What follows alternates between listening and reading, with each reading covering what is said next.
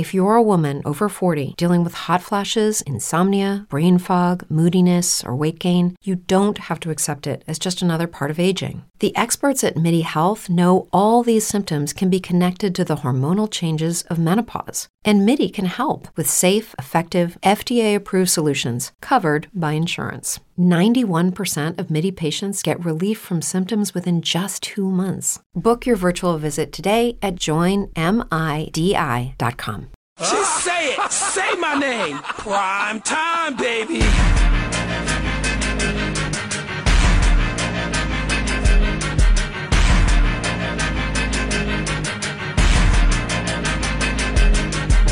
Just say it! Say my name!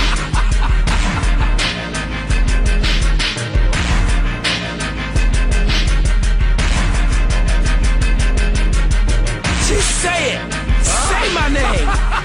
Prime time, baby! Prime time, Hello and welcome back to Grapple Roundtable, where this this particular episode off delayed, but finally it's here in before the end of Christmas, and today we're going to be looking at a nice, relaxed look back at TNA slash Impact. It'll always be TNA to me, damn it. And for us this show today, we have two amazing guests. Our first guest, very much a uh, much uh, sought after broadcaster, raconteur, one of the hosts of the Kings of Sports podcast, uh, host of the Black Lightning podcast, and regular contributor to Post Wrestling. We have brother Nate Milton. How are you? What's going on, brother? I'm doing well. Like I'm, I'm excited for this, man. It feels almost like like TNA gut check, and I don't I don't know right now if I'm going to be Taeler Hendrix uh, Oh. or or if I'm going to be uh, you know Lei'D Tapa. All I know is I sure as hell am not going to be Joey Ryan. Like no, I'm not going to be Joey Ryan here on this gut check, brother. Oh, oh, Joey Wright. I just I can remember Brian Cage not being signed, watching it, looking at him getting angry about it, just thinking, why did you do that? Oh, there's so much of that stuff that hopefully we're going to get into as well. And joining us for this journey, we have someone who actually covered a lot of TNA in uh, for Pro Wrestling Torch with Alan Counihan and Dan Galazzo. He is ex wrestling referee, but he is forever the biggest TNA and Jeff Jeff Jarrett fan. The man in a fantastic TNA hoodie as I'm looking. Eddie Sideburns, how are you, sir? I'm doing uh I'm doing uh, fantastic. Um this has been honestly the chat with Alan and Galazzo was so good. I- I've just waited to chat TNA shit with you, my man. Uh, Ah, and put over Jeff Jarrett so many times um, for being quite possibly wrestling's greatest carny act of all time. Um, and a man that even cockroaches would kind of bow down at his feet um, because just how the longevity of his career within wrestling. well, let let's start with him because it's impossible to kind of talk about uh, Yeah. TNA slash Impact without going into Jeff Jarrett. And I say this as spoiler alert. I've got a, a long form series looking into six degrees of Jeff Jarrett coming up. Um, which, when going through his cage match career, he is linked to everyone. He's gotten paid by everyone. He's an incredible force of nature. I mean, actually, before we go into Jeff Jarrett, I do want to ask you both quickly. So, uh, uh, Nate, when did you first um, start watching TNA? When did you fall into it? It- It's funny because you know you said you can't talk about TNA without talking about Jeff Jarrett, and that Mm. is hundred percent accurate. I think you also can't talk about TNA without talking about the period that spawned it, which is the end of the Monday Night Wars. WWF is victorious. Uh, Eric Bischoff's last minute hail mary ploy to try to save WCW falls through, and Vince and company buy WCW for pennies on the dollar. And because of that acquisition, there's a lot of people who get opportunities and who get work. And there's certain individuals who know there's no chance in hell that they're going to get work in Stamford. And, and one of those people is Jeff Jarrett. And so, you know, I was always a big WCW fan, you know, being born in Atlanta, growing up in Virginia, WCW, the NWA, that was my brand. And so I think, like a lot of people, after WCW folded, you know, you're looking like, where where am I going to go next? What's the promotion that I'm going to hitch my wagon to? You know, because I, I gave WWF uh, a little bit of my time, and and then after the invasion, I kind of took a sabbatical from Yeah. watching them because it was just like yeah, like there, there was no reason for me to invest in that product, and so I stumbled onto TNA, and so like I wasn't watching from the very beginning, from that very first uh, Wednesday night pay per view. I believe they were doing Mm. they were doing it on Wednesdays. Uh, I didn't see like the first few months, but I'd say maybe December, uh, either December of 01, I, was it 01 or 02? It's, it's somewhere around there. But uh, Hmm. I'd say maybe 10 or 11 episodes after the launch of TNA is when I kind of got hip to it. You know, I heard good things and bad things. And that's kind of the story of TNA, uh, brother. It's like the best of times, the worst of times, all at the same damn time. And that's TNA. Absolutely. It really is, isn't it? I see, Eddie, you're shaking your head. Was it a similar story for you, mate? I think it was because obviously you had the likes of 1PW here in the UK, um, and they were bringing over a lot of TNA talent. And then I remember a company called World Wrestling All Stars um, did Oh. a tour, um, and they did a show in Glasgow, and I didn't go to it because I, I was too young at the time, and I just couldn't remember. I remember still obviously hearing about it, seeing the wrestlers that were on, it, and it was pretty much if you, as as Nate was saying, if you had absolutely zero chance of working in Connecticut, or as uh, Vince said in that live promo uh, when he said double G, double O, double N, double E, gone yeah. uh, about Jeff. Um, that was just, and then I, think one PW, and then I think I said it. It was the wrestling channel for Mm. me because the wrestling channel had only just kind of came about, and my grand was the only person in my family who had kind of the television that had wrestling channel, and then it was Christian's debut in TNA that first got me into it, and I was like, Mm. holy crap. Um, because obviously you didn't see anyone jump massively that kind of way. It was you were in WWE or you were probably working the independents at that point. Mm. Um, and then I just kind of got into it from there and just kind of learning all about the history and the backstory of TNA. Um, and then obviously with Impact Plus, you can now watch uh, the greatest legends of all time and Cheeks If it's Um, working. if it's working. yes, there's a massive thing when you go on that's Mm. like an entire paragraph of we're trying to fix it, we've moved over. Um, which is to be fair, if it's broken, then it's classic TNA, isn't it? Yeah, It it's is. on Um, brand. yeah. It's like it's like they could try everything. It's like we're moving on to this network and it's not really going to work, and then we're going to move on to this network after everything. So if our on-demand system isn't working, then you know at least it's better than Ring of Honors, which is non-existent. Mm. Um, Oh, I know. that Um, was so bad back in the day. And I Yeah. wanted to order their their i pay per views, and I would just be livid after half an hour and go, right, I'm not doing this. And then I remember a free ordering. one and not wanting to get one. I remember ordering some of ROH's pay per views in like 2010, 2011, Best of the World and stuff like that, Mm. and just thinking to myself, and then they would like read out your tweets if you were tweeting about it and stuff like that. And then I just remember the system and the formula for how that kind of page looked for me to order an iPay per view was just so confusing. Um, and yeah, so kind of T, I, so one, one PW and kind of a new one PW is bringing stuff over, and then kind of saw stuff like that, and then from the wrestling channel, kind of developed from there, and then I've been a long suffering TNA fan ever since, and kind of, kind of, I am, I am kind of as like off and on the wagon at times, but um, it just still, it's a, it's a, it's a company that needs so much to talk about, really. It is.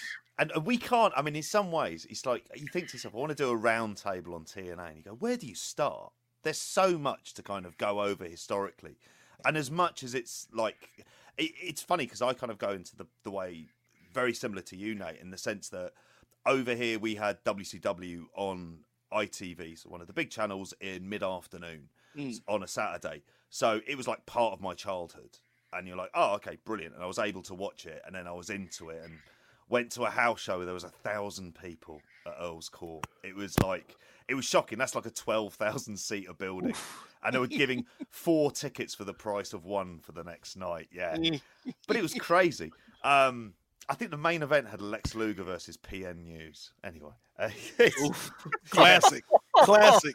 some serious, serious stuff going on there. But um, The Yeah, a- master of the torture rack versus the master of the tortured raps. it's oh, Do you know he was wrestling over here in the UK for, for quite some time afterwards, Nate? PN News.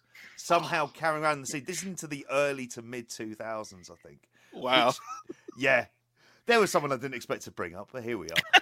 Um, I like I found that like I was a big WCW fan, and I was never that I was never as engaged with WWF slash WWE as it Mm. went on. And I think the whole end of the Monday Night Wars, I had such a bad taste in my mouth because even at its worst, I wanted WCW to turn it around. I just I wanted that different product because even as a young kid, it was like this realization of I don't want wrestling just to be like WWF. So Mm. then when you get something like TNA comes in, and if I remember rightly, there was one other promotion had a very like one show full storm called MECW, Main Event Championship Wrestling. It was a proper carny guy. He had Sabu, he had Curt Hennig on there, and then they folded after a show because he didn't pay anyone. Which you know, of course, that happened. but that's that's how I ended up being drawn into sort of TNA um, first of all. And I think there was this idea that you know that we'd had exposure in the UK to USWA, Mm. and I was wondering for you guys, the appeal of it is it like me? Is it as much to do with the kind of wrestling styles, and rather than the kind of I don't know, like what, what was the thing that kind of grabbed you when you watched this that, that it was giving you perhaps what you what you weren't getting from WWF or WWE, I should say. I I think the interesting thing with TNA at the time was that it was everything to everyone, but simultaneously like nothing to all of us. yeah, Where you know it, it had, like you were, you know, you mentioned the USWA, it had a bit of that Southern wrestling heritage, you know, woven through the fibers of the company. You had noticeable stars, whether they were past their prime or not in the company, like a Ken Shamrock, like a Curt Hennig, uh, you know, in those early days, Scott Hall. Uh, you know, you had up and coming talent who maybe were in the WWE and then for whatever reason didn't work out and were getting their kind of second chance, like a Ron Killings, you know, in those Mm. early days of the NWA. And then you had the X Division, which was kind of always the bread and butter, always the nucleus through which everything kind of swirled around, whether the company valued it or not. Because we see one of the one of the most constant things about TNA is that it's always in a state of flux, depending on who's booking, depending on who's in charge, who's signing the checks, depending on who's the biggest star there. And so at various times, the X Division was made to be like the most important title in the company. And then there's times where it's a complete afterthought. And so when we talk about like what drew me to TNA, A, it was the fact that, you know, this was something that wasn't WWE. It was something that, you know, seemed to be at least, mm. If not major league, certainly a step above a lot of the indies that would run, you know, their TV at Saturday at two in the morning, you know, out here. Um, and then again, you know, you had guys like AJ Styles, guys like uh, Low Ki, you know, guys like Jerry Lynn who were performing in a style that we just weren't getting from the WWF at the time. Yeah, I think for me it's kind of. I mean, for me it was something different compared to WWE. I'd kind of at that point been watching WWE, and I just kind of, when I saw the kind of like when you learn about the likes of the X Division and the people who were in the X Division, and just the six-sided ring, uh, and it was just it was something different to the eye.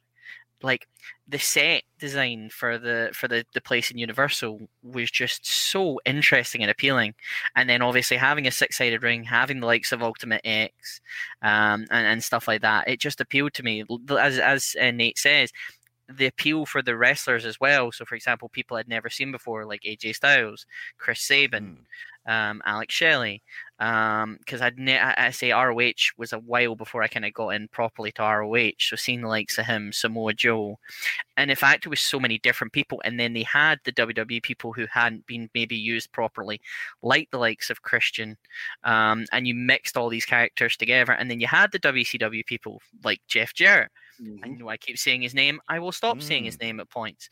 Um, and then Sting came at coming back and all that, and just the, it was a it was a flux of people who I'd never seen before. Some people I hadn't seen in a while since they were too busy letting the time on their AOL contracts run up. Um, and it was just a very interesting like concept f- just to see it uh, to f- to pan out and then going back and looking at the Nashville stuff and the the, the old uh, asylum That have been a shock to the system. Oh, like when you when you see like the same consistent Goldilocks uh, sign for Goldilocks and stuff Mm, like that. Um, we were the watching. section part of the crowd. Yeah, we were watching. Uh, we watched uh, AJ versus Jerry Lynn versus Low Ki uh, in a triple threat ladder match, and it Mhm. was just looking at that background of that crowd, and I'm just thinking, God's sake, this is so carny but so fun at the same time. And then you go from that to like Orlando, and you're just like, Mhm. Honestly it's just such a that, that company has just developed a it's kind of it's taken everything and kind of slowly developed how and it's made it look different from when it knows it needs to kind of be different. Um but yeah just the appeal of the, new, the newer wrestlers to me and then seeing some that i'd liked in wcw was kind of my thing. But when was the first point that you really had concerns? When was the first point when watching them and you went, "Oh no, like I've got some very bad signs here." Oh, um, I'll, uh, go on, Eddie. You go first. I mean, because I got into it so late in terms of being an actual fan in the moment as it happened, Mm. I had, oh god, I can't believe I'm about to say this. I had some aspect of hope when uh, a certain brother, brother man, uh, and a silver-haired fox decided to come in, um, thinking that maybe they would do things differently. Um, as Nate said, uh, the X division can sometimes be the main point, and during their time, it was completely non-existent. Um, it was roughly kind of about maybe when they decided to go Monday nights, I wasn't so sure about it, and then when I saw who they were bringing in, I was like, Mm. okay, Sean Morley, that's a, a interesting thing, and you're gonna have him beat Daniels, right? Mm, no, this is not for me. No, please, please find some kind of ground, and then the ship was just starting to sink. Clearly, it, it was kind of just before that. I was kind of getting a wee bit weird because it was the main event mafia and stuff like that, which I was enjoying, but kind of getting a little bit tired on. And then slowly, as they came into the company, I had a tiny bit of hope, and then it died almost quite quickly uh, after they decided to go on Monday nights. I think possibly that time when they first went head to head, and it was just like, "Oh no, I'm Mm. not There's sure a this, promo- this lot have learned anything." there's a promo where uh, they are talking in the ring and they're chat and the fans are chanting we want six sides and hogan's like no brothers four sides we need to go and it's just honestly I- it's like four sides brother and i'm just like oh please no and it was just that when they stripped everything away from what tna was it was just Yeah, oh which such a time. They did, and they just didn't look back. And the the the the the, the poison was already in by that point. You just kind of had to hope that certain people would kind of survive under the the consistent shovel of the nasty boys being debuted and Oh, Bubba the Love Sponge and just oh no, I oh, don't want to. forgotten all about him. This Mm. just wants you. This just wants this this this podcast is going to resort so many people to alcohol if they remember the majority of this. yeah, exactly. Um, but yeah, that that that was the point where I kind of was like, nah, nah, come on now. But that's just because I got into it late. Later on, Yeah. How about how about you, Nate? see for me you know tna and impact wrestling is has always been kind of like that one friend that we all have who is a bit of a screw up can't hold down a job probably has a bit of a drinking slash weed problem you know uh but but at, you know he's got a good heart right like Yeah. he's just he can't get out of his own way he's a, he's just a screw up what happened on the week of october 27th 2009 is when that friend that that you know you you keep hanging out with this buddy, you know, your old friends from school, and you know you he's he's not so bad. You just got to get to know him.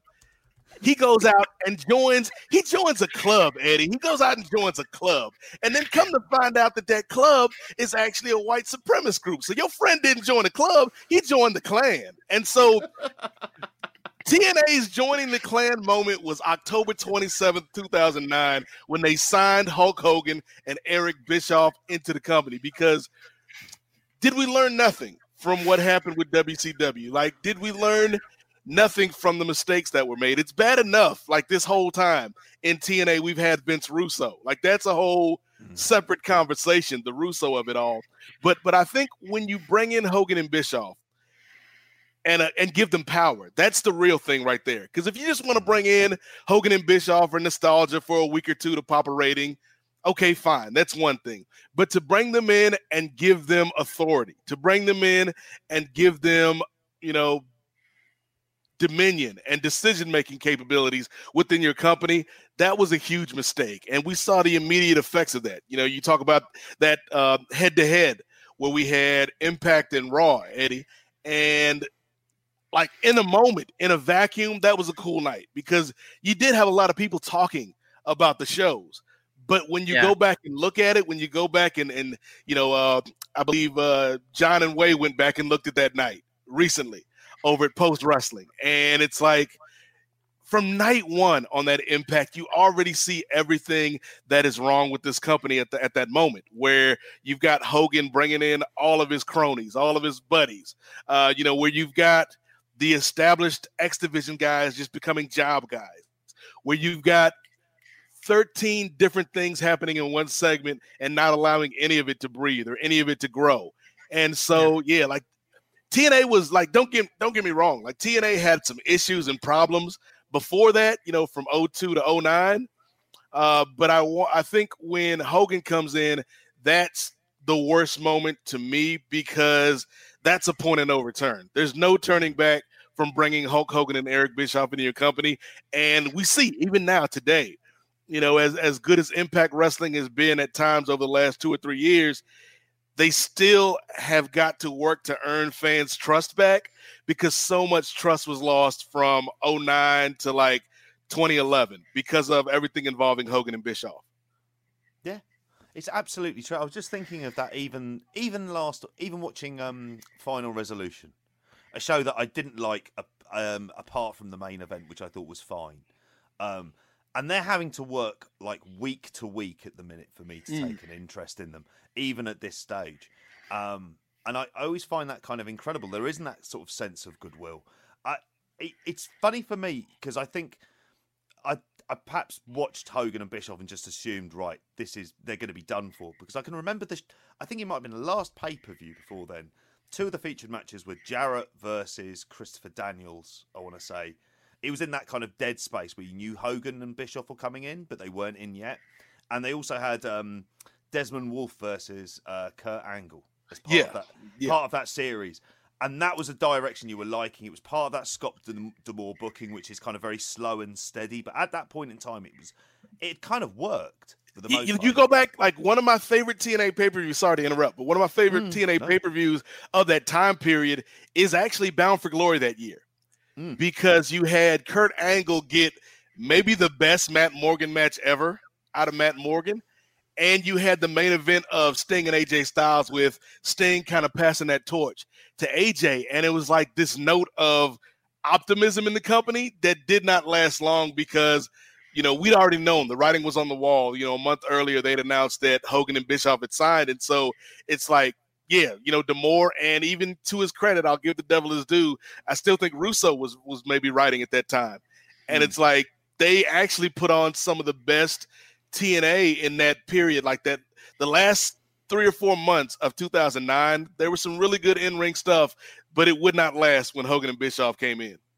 Yeah, it was never something that they thought was a selling point. They were never going to go along with it. But I, I was going to throw a couple of of couple of names of you very early TNA. Well, one of them's slightly more obvious, and that's obviously Monty Brown. Mm. As a time where there was just a vibe of this is clearly the guy. He's completely fresh. Why aren't you going with him?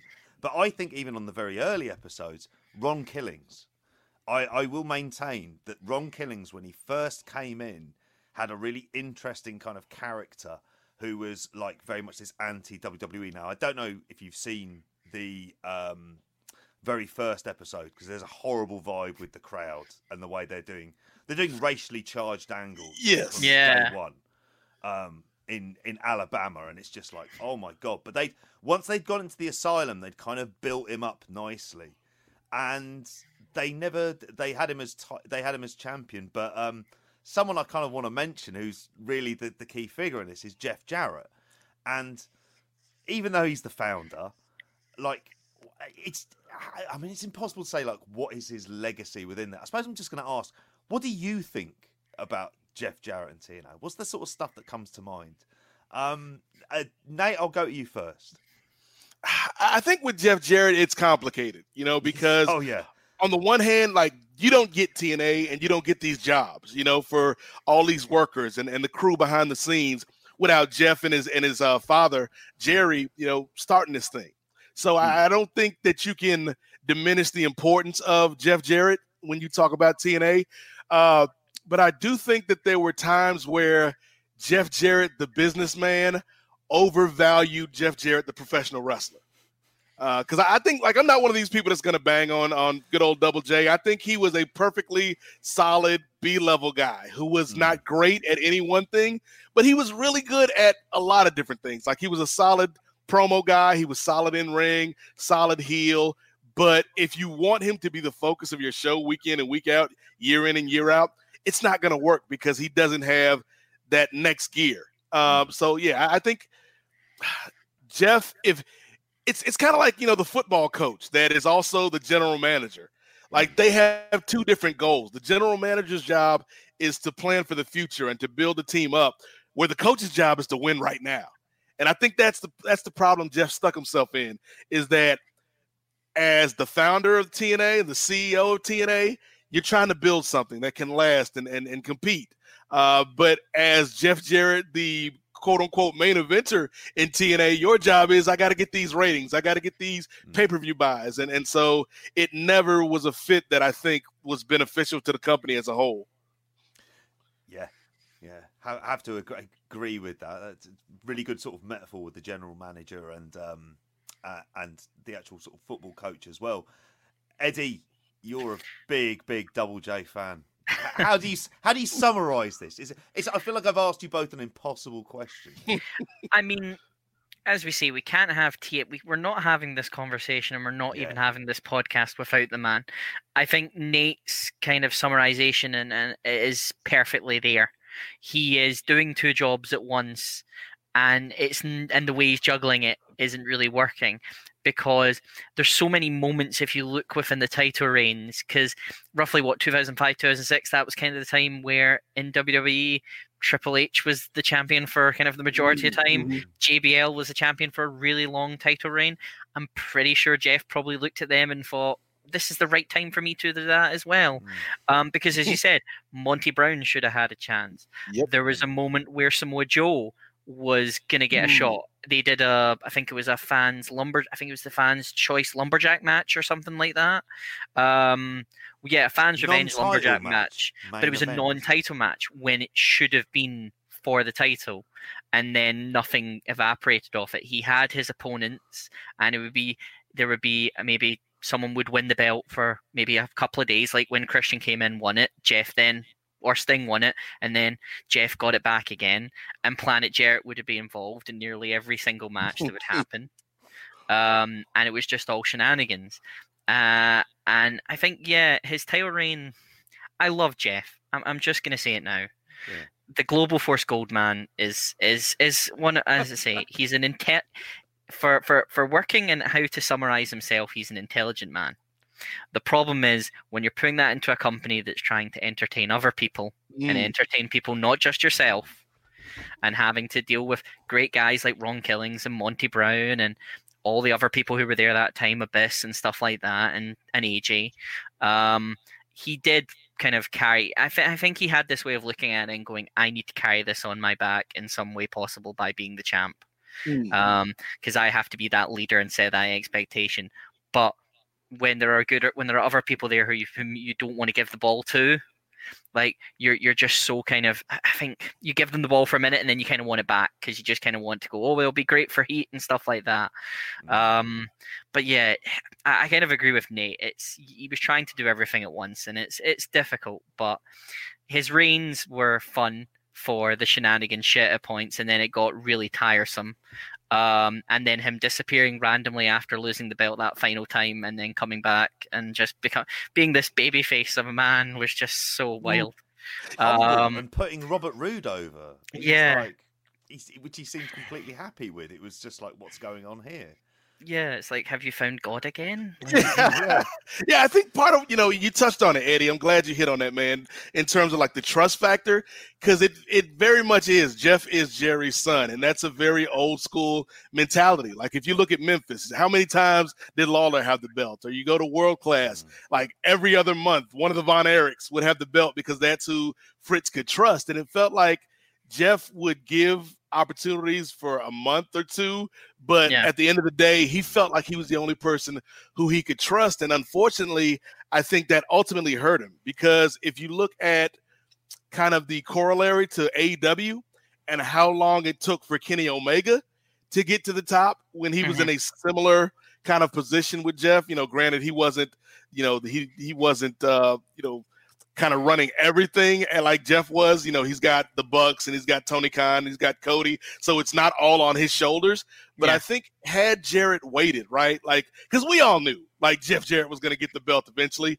Had mm-hmm. he waited like a year or, or you know 16 months and and then got the belt, I think it would have been more impactful. No pun intended.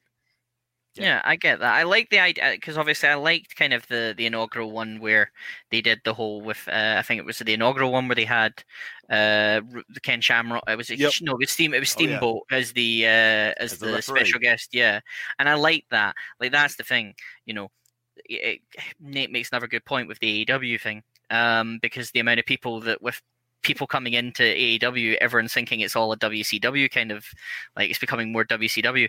I think personally it's becoming more TNA with the Mm. amount of people Mm. because they're not, you know, they're, they've got their own people. They've got their own people and they're kind of bringing that in. Whereas WC, whereas, you know, WCW is just old people coming in and getting their money and guaranteed contracts. But yeah, that, that idea of not being the champion right away, um, I think I, I agree with that. I think if he had given himself a bit more time, um, yeah, it, this it's the same thing with Omega. He's taken time. They've built the story, um, and now he's the champion. It's been the company's been around for what two years now, and they've only just now had their main champion be someone who works in the behind the scenes of the company. So, Yeah. Whereas TNA was like, well, gotta get Jeff that belt soon.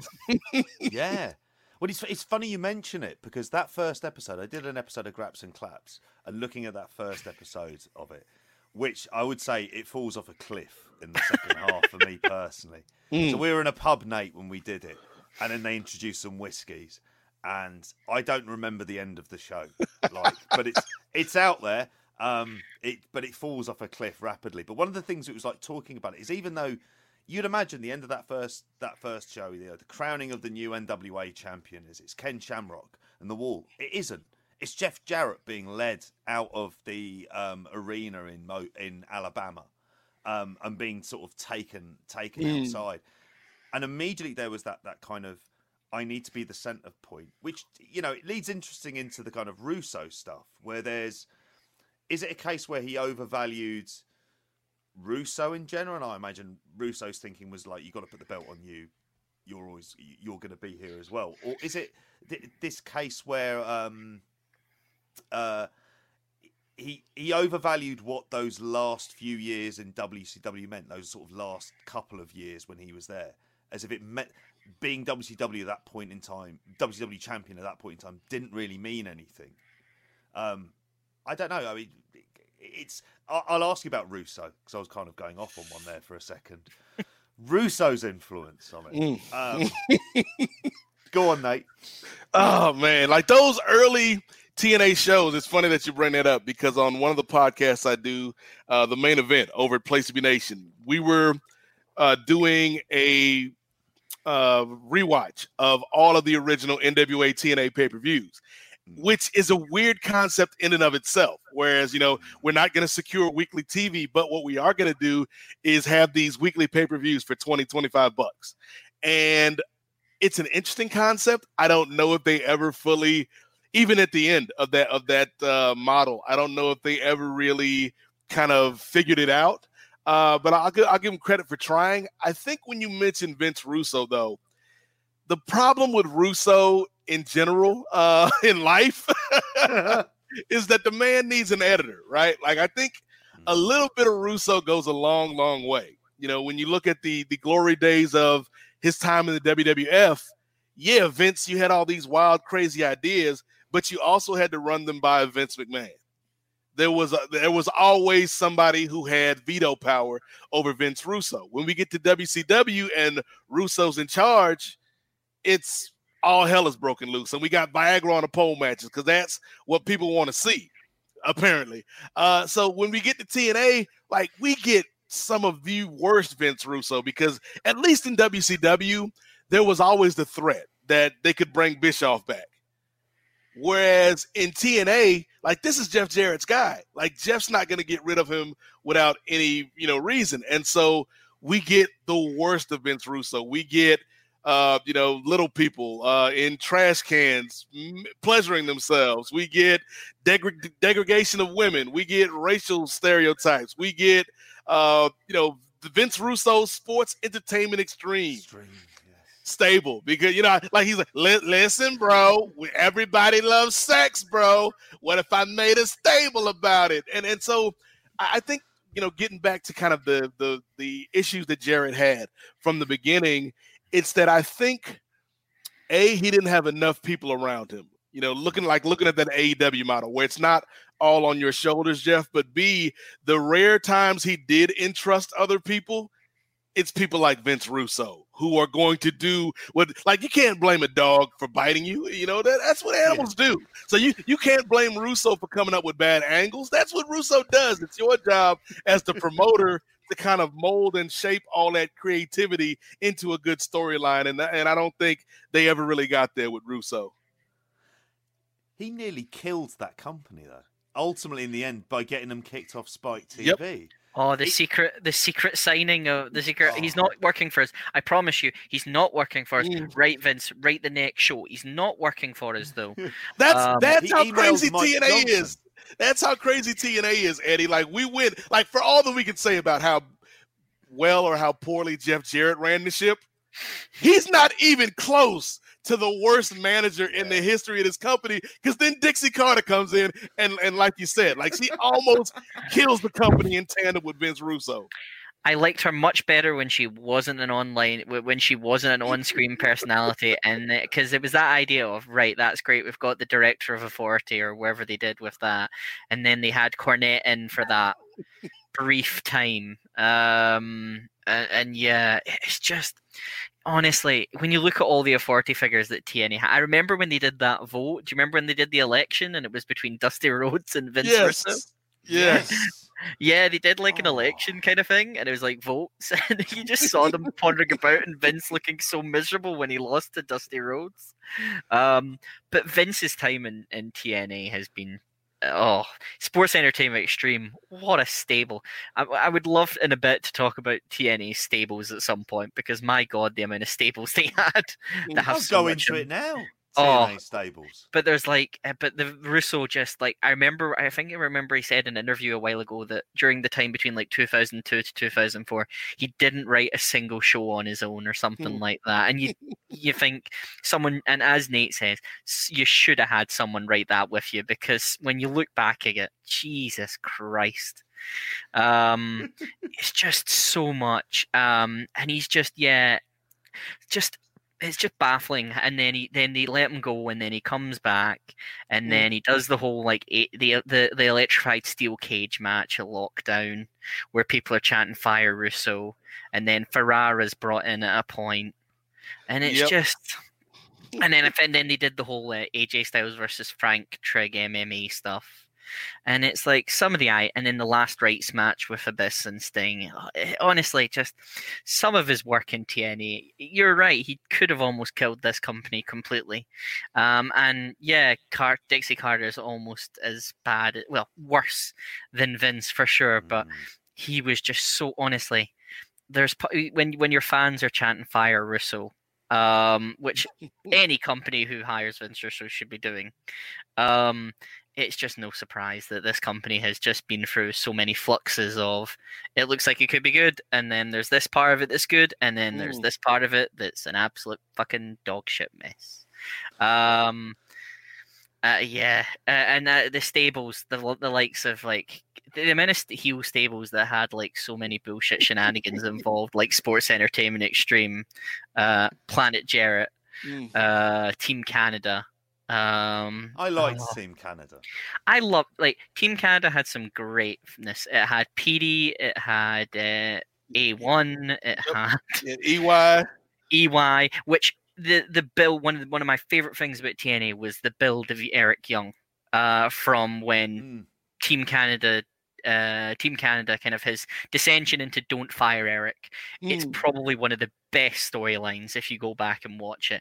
And they just did nothing with it in the end, um, which is TNA for you because they have about they, they just have seven billion things going on at once, and they have to focus on the guys who are getting their guaranteed money. Um, but yeah, Planet Jarrett, Team Canada, Latin American Exchange. Uh, there's just uh, you know there's so many main event Mafia, which I think was a good thing. Um, I, I think a lot of people kind of Immortal. Immortal, Oh. Fortune Four, Fortune. uh, the Menagerie. Uh, if we're going into current TNA, uh, oh, oh, The There's worst. I'll, I'll give you the worst though. Like those are all bad, and an honorable mention to any stable that features the Harris brothers. Because why? Like why? Why oh. would you bring the Harris brothers into your Why? stable? Oh. But the worst stable for me had to be James Storms and the Revolution. Oh yeah, the one We're- with uh, Sanada and uh, when he was doing his Muta cosplay. Oh my word! Yeah. Oh yeah, it was Sanada because they did a whole bit where Sanada was being brought in by the Great Muta, and Yep. then he turned on the Great Muta. you had uh, Mahab- Mahabali Shera. TJP was in it as Manic, wasn't he? Yep. Uh, Abyss. Like just a terrible like Some of the mishmash stables, people. Some of the stables that they've put in there, and you just look at them. I remember in a pub before a Revolution, for a Rev Pro show, naming people who were in stables and just thinking, "Christ!" And then people were surprised by certain stables, like for example, the band. That was such an awful idea. Oh, um uh, and then there was like decay the death crew council which had potential but then never went anywhere um the free live crew that then turned into the 4Live Kru um oh the angle alliance it was just honestly and then there's random ones and they had like they had potential ones as well like they had um they had generation next in for a time Yeah. and then those guys went said no we're not doing this we'll just go and stay in ROH because I think it was a case of they were told they could either work for ROH or TNA or something like that I Mm. think there was something that happened because that company decides who it wants to work with and when it doesn't want to work with them numerous times um yeah that was uh, that. I, I think that was one of the times I got quite annoyed at them because you thought there's a way of you guys working together here, and it can work Mhm. out really well. And um and there was no chance of it doing because I think there was an idea that that TNA was frankly too big for its britches. yeah It thought itself too big for what it was. It's like we don't deal with you, and it was like I think they're they're outdrawing you, like you know, yeah on the reg like- with paid audiences. But it's like they've got th- they're using the majority of your talent quite well when they're being there um why are you just suddenly deciding no we don't want to work with you and just be this honestly just brick wall of oh just annoying that that's some of the things TNA had so much potential for so many things and just Mm. it dragged itself back from when it should go forward Well, to ask, uh, I wanted to ask you both actually. Like, what was the like? We've sort of talked about the things that have been kind of most disappointing. Has there been like of the storylines there of the stuff that you've really enjoyed, the stuff that you've really sunk your teeth into? Um, Nate, what for you is the the, the kind of storyline that you loved the most? I mean, for all the bad of TNA and Impact Wrestling, they've had some good storylines over the years. I think Mhm. you know the like as bad as Aces and Eights was, Heel Bully Ray was amazing, and Yes. Without that, we don't get Heel Bully Ray. I, I think that you know when you look at uh, you know something more recent, as much as I dislike this person as a human being, like the Tessa Blanchard story Mm. was a well told story. Uh, but I think maybe my favorite story, and, and it's probably because I was there live for one of the reveals, was uh, when AJ Styles became the lone wolf. And this is during the Aces and Eights thing, and it was building up to the big Bully Ray uh, AJ Styles match, and uh, it was just this random impact. It, it might have been hard justice when they were in the period of doing TV specials, ads, pay per views, and there was a six man between Aces and Eights versus Sting, I think James Storm, and somebody else, or maybe it was an eight man. Uh, it was a. It was a. No, sorry to interrupt. It was the. Yeah, because I watched this just today. Mm, Uh, the AJ walking out yes. because it's. Yep.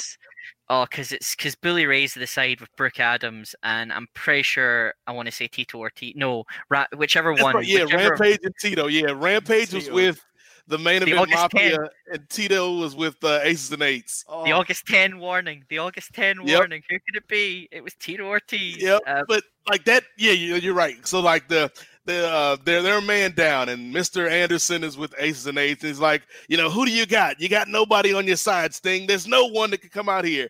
Uh, no one, which was like AJ Styles' is kind of catchphrase or Titantron deal at the time. And then all of a sudden, the lights go out, and instead of moody biker emo AJ Styles, we get get ready to fly AJ Styles. And this is in Norfolk, Virginia. And other than when CM Punk came back with Cult of Personality for the first time at the Hampton Coliseum, this was one of the louder pops that I've heard, uh, you know, live because like this is a TNA show. This was our hour four of this recording because they taped two shows that night, and so we're tired. We're like the crowd is dead, and they bring AJ Styles out, and everybody loses their damn minds, and and so it's like like yeah, that's the frustrating thing about this company is that they had so much talent over the years. They had good ideas over the years. They've had good moments over the years, but they could never really sustain it.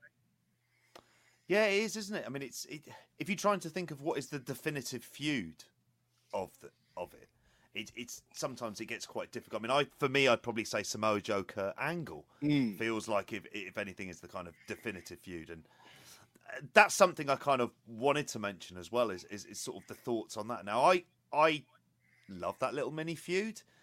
I was I hate the way that I describe it as a mini feud because it should have been something that went on properly for years for me, and it felt like they kind of burnt through a lot of the matches very very quickly. I mean, I, I don't kind of necessarily want to go back and fantasy book it, but it- how what are your kind of feelings on that feud overall? Does is ultimately because it did draw that one big kind of pay per view buy rate? Was it a show? Sorry, was it a feud? Like, what is the kind of long term effect it had, as much as anything else? I think because uh, there's that moment where Kurt gets announced and then the headbutt, and Mhm. then he's holding up the belt. Uh, Angle's holding up the belt, and then Joe suddenly appears behind him, and you just think these two guys, you just want them to go and have like a series of matches.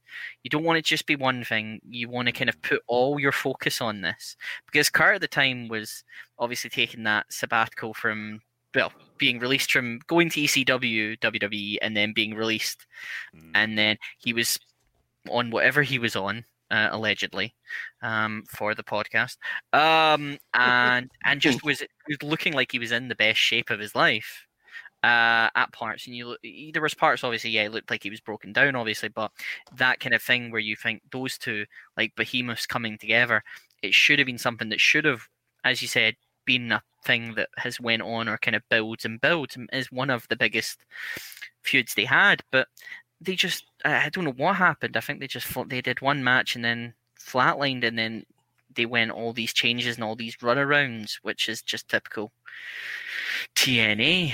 But it, it, ha- the longevity of it, because obviously the signing of Kurt was one of the bet was one of the biggest at that time because it was a massive get. Because obviously, as I said, Mhm. there's not a lot of people who jumped with much name value other than Christian, and then you had Kurt jumping over. It, it could have done so much for them in terms of kind of brand kind of notoriety and kind of increased their popularity with someone like Kurt jumping over and having that big match with a man who was undefeated for near enough about what 18 months or so.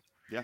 Um, you know, building that up and having like an entire pay per view where there's these maybe you bring in these legends, but you have them go, well, um, this is my thoughts on Kurt versus uh, Joe, and this is who I think is going to win, and you keep building, and you have hype videos on their training camps and stuff like that, and mm. then you mm. have the match, and then whoever wins it, you then go right. Well, we're going to do another one, maybe later, a little bit later down the line, but not mm. right after, because you don't want to wait it out. Which you know, exactly they could have done. Did. That, that, that, this is the thing. They they just kind of. I think they wanted that. They wanted that quick kind of bump, yeah. and then they'll figure out what to do later at that point. I don't Yep. think they had any longevity in any kind of storyline. Maybe they did, but they just either things gone the way or in usual TNA status, someone was being kicked out of the creative room and someone else was coming into the creative room, or they were just playing musical chairs in the creative room um, with who gets to book it today. Um, could it be Vince Russo? Could it be Ed Ferrara? Could Dixie get a chance at it? You never know until Cross the Line ends up stopping uh, in the background. But there's just so much, and there's just, as I say, they, they had so much potential with so many storylines. There's some they've done really well, like the breakup of Beer Money, I thought was Mhm. great. Um, the EC3 versus Rockstar Spud Mm. uh, Yep. story was great. It developed so much stuff. Kurt versus Desmond Wolfe was great. You know, they can do stuff like that, but when you have something right in front of you, like Kurt versus Samoa Joe, on the way that those guys are coming in, they just butchered it so badly. Um, Yeah. Because I say that was that. It's that image of Kurt headbutting Joe, Yes. grabbing the belt, raising it, and Joe just popping up behind him like some kind of villain with all this blood on him. And you're just thinking, I really just want to see these two fight so much. And then it just didn't happen. and and like you look at Kurt's run, like I for the most part, I, I really like Kurt's run in Impact. I think as crazy as it may sound, like you could make an argument that some of Kurt's best work is in TNA. Mm. And like I I think maybe overall, which again is crazy to say, overall, I think if not better than his WWE run, it's certainly on par. If you go and look at the totality of his WWE run with his TNA run. I think with Kurt and Joe, man, like that was something that got everybody's attention. Like I remember the buzz that around that time. And you know, you talk about it, Eddie, that that moment with the headbutt is one of the most indelible moments in, in TNA history. And so yeah, like I think that's a feud that that had so much promise, had so much potential, but instant gratification got in the way. You know, it, it's like, you know, why why wait for the cookies to bake when I could just eat this cookie dough right now? Who cares? Who cares about salmonella, man? This is cookie dough we talking about, and that's that's what TNA was at at that point. So yeah, I think like that's that's the only thing that would keep that from being like the top feud for me is that they just didn't give it time to bake. Um, if I were gonna pick a feud, I might have to go with AJ Styles and Christopher Daniels Ah, because yes. that that had time to bake. It you know the, those matches over those years had me- meaning. Even during the stupid Claire Lynch storyline, they still managed a classic match in the middle of all that foolishness. Um, and then it like that combination helped give me one of, if not my favorite, it's certainly in my top five TNA matches of all time, and that's the three way Unbreakable with yeah. Daniel Styles and Samoa Joe. Like that, if I was if somebody said to me, like, what's TNA? Like, what's the best of TNA? Like, that would be one of the first things I showed them. I, and it's funny in that line you've just managed to go from Claire Lynch to the three-way at Unbreakable, which is a wild ride of emotions, Nate. It really is for that. I mean, it's funny actually. I did a best of the X Division um, with um, Br- uh, Braden Harrington and Davey Portman, Mm. and we were talking. ab- Uh, we got to that match, and going back and watch it, it's it is for me. It's the match for for them. It's their it's their one genuine sort of five star classic, and the way that that feud was. I mean, what I wanted to see then from that was the X Division and the tag titles headlining pay per views because I thought. I'm a WCW fan. I kind of like it when you get to do stuff like that as well. And they're never kind of fully engaged enough in there with there. But yeah, talk, yeah, we're going to talk about the highs. I mean, and one thing we haven't really gone into as much. We talked sort of a lot about storylines, but in- terms of those matches, is there is there anything else? Is like for you, Eddie? Is that the number one match in TNA? Is there anything else that even really kind of comes close to it?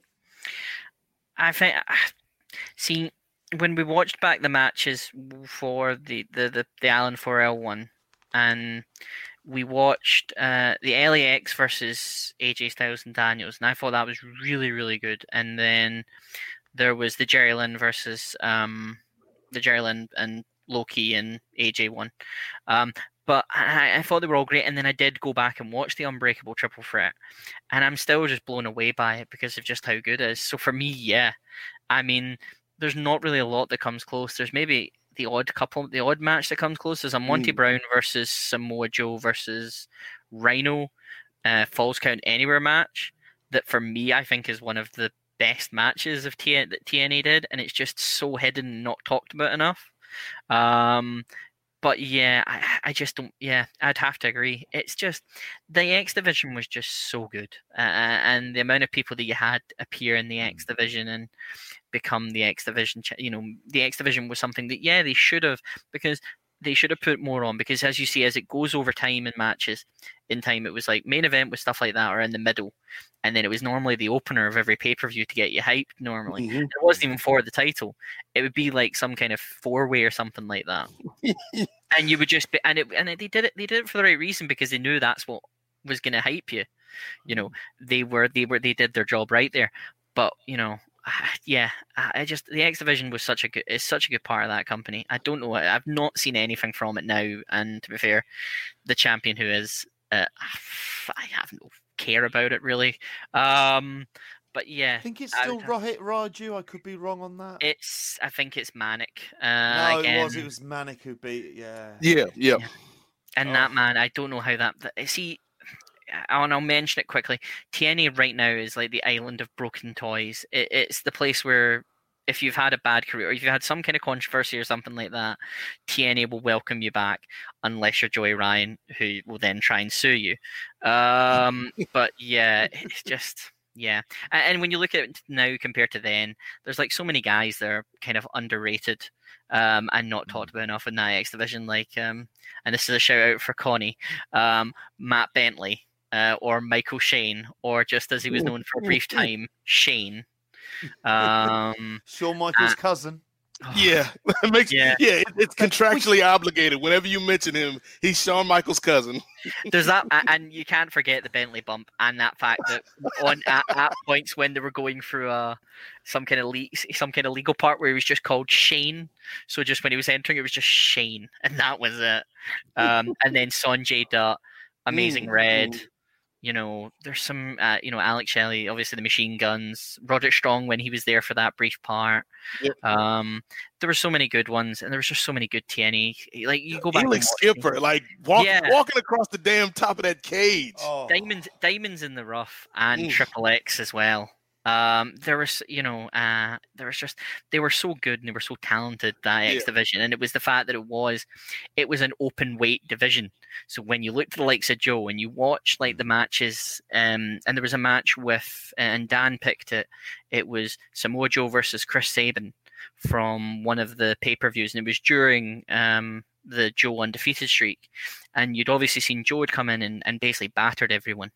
Um, and he wasn't giving any anything up. There was not kind of anyone who was getting any kind of major damage on him. And then Sabin, who's this what three or two or three time X Division champion at that time, um, and he starts giving it to him, and it's just you know the fact that you could have like this high flippy guy against the like of Samoa Joe, and just you know they're fighting for this one belt, and it could you know it could happen. Sabin could beat this Joe guy, um, rather than in certain companies where it's big man must crush tiny person um, every time, no difference. Um, so yeah, the X division just was so good, and, and I think that match, the Joe Daniels and Sabin, uh, so Joe Daniels and Sabin, Joe Daniels and Styles match was just it's phenomenal, and it's one of the things that put the X division where it should where it should have been on the map because no one else had it. The cruiserweight belt in WWE was not oh. getting any kind of traction. I think Hornswoggle was probably maybe still the champion at that point, and they just didn't care about it. Or we had that really long Gregory Helms uh, title mm, reign. Yeah. But yeah, there was just with the X division, it was a case of they were high flying. They were in a six sided ring. You had the like of the Ultimate X as well.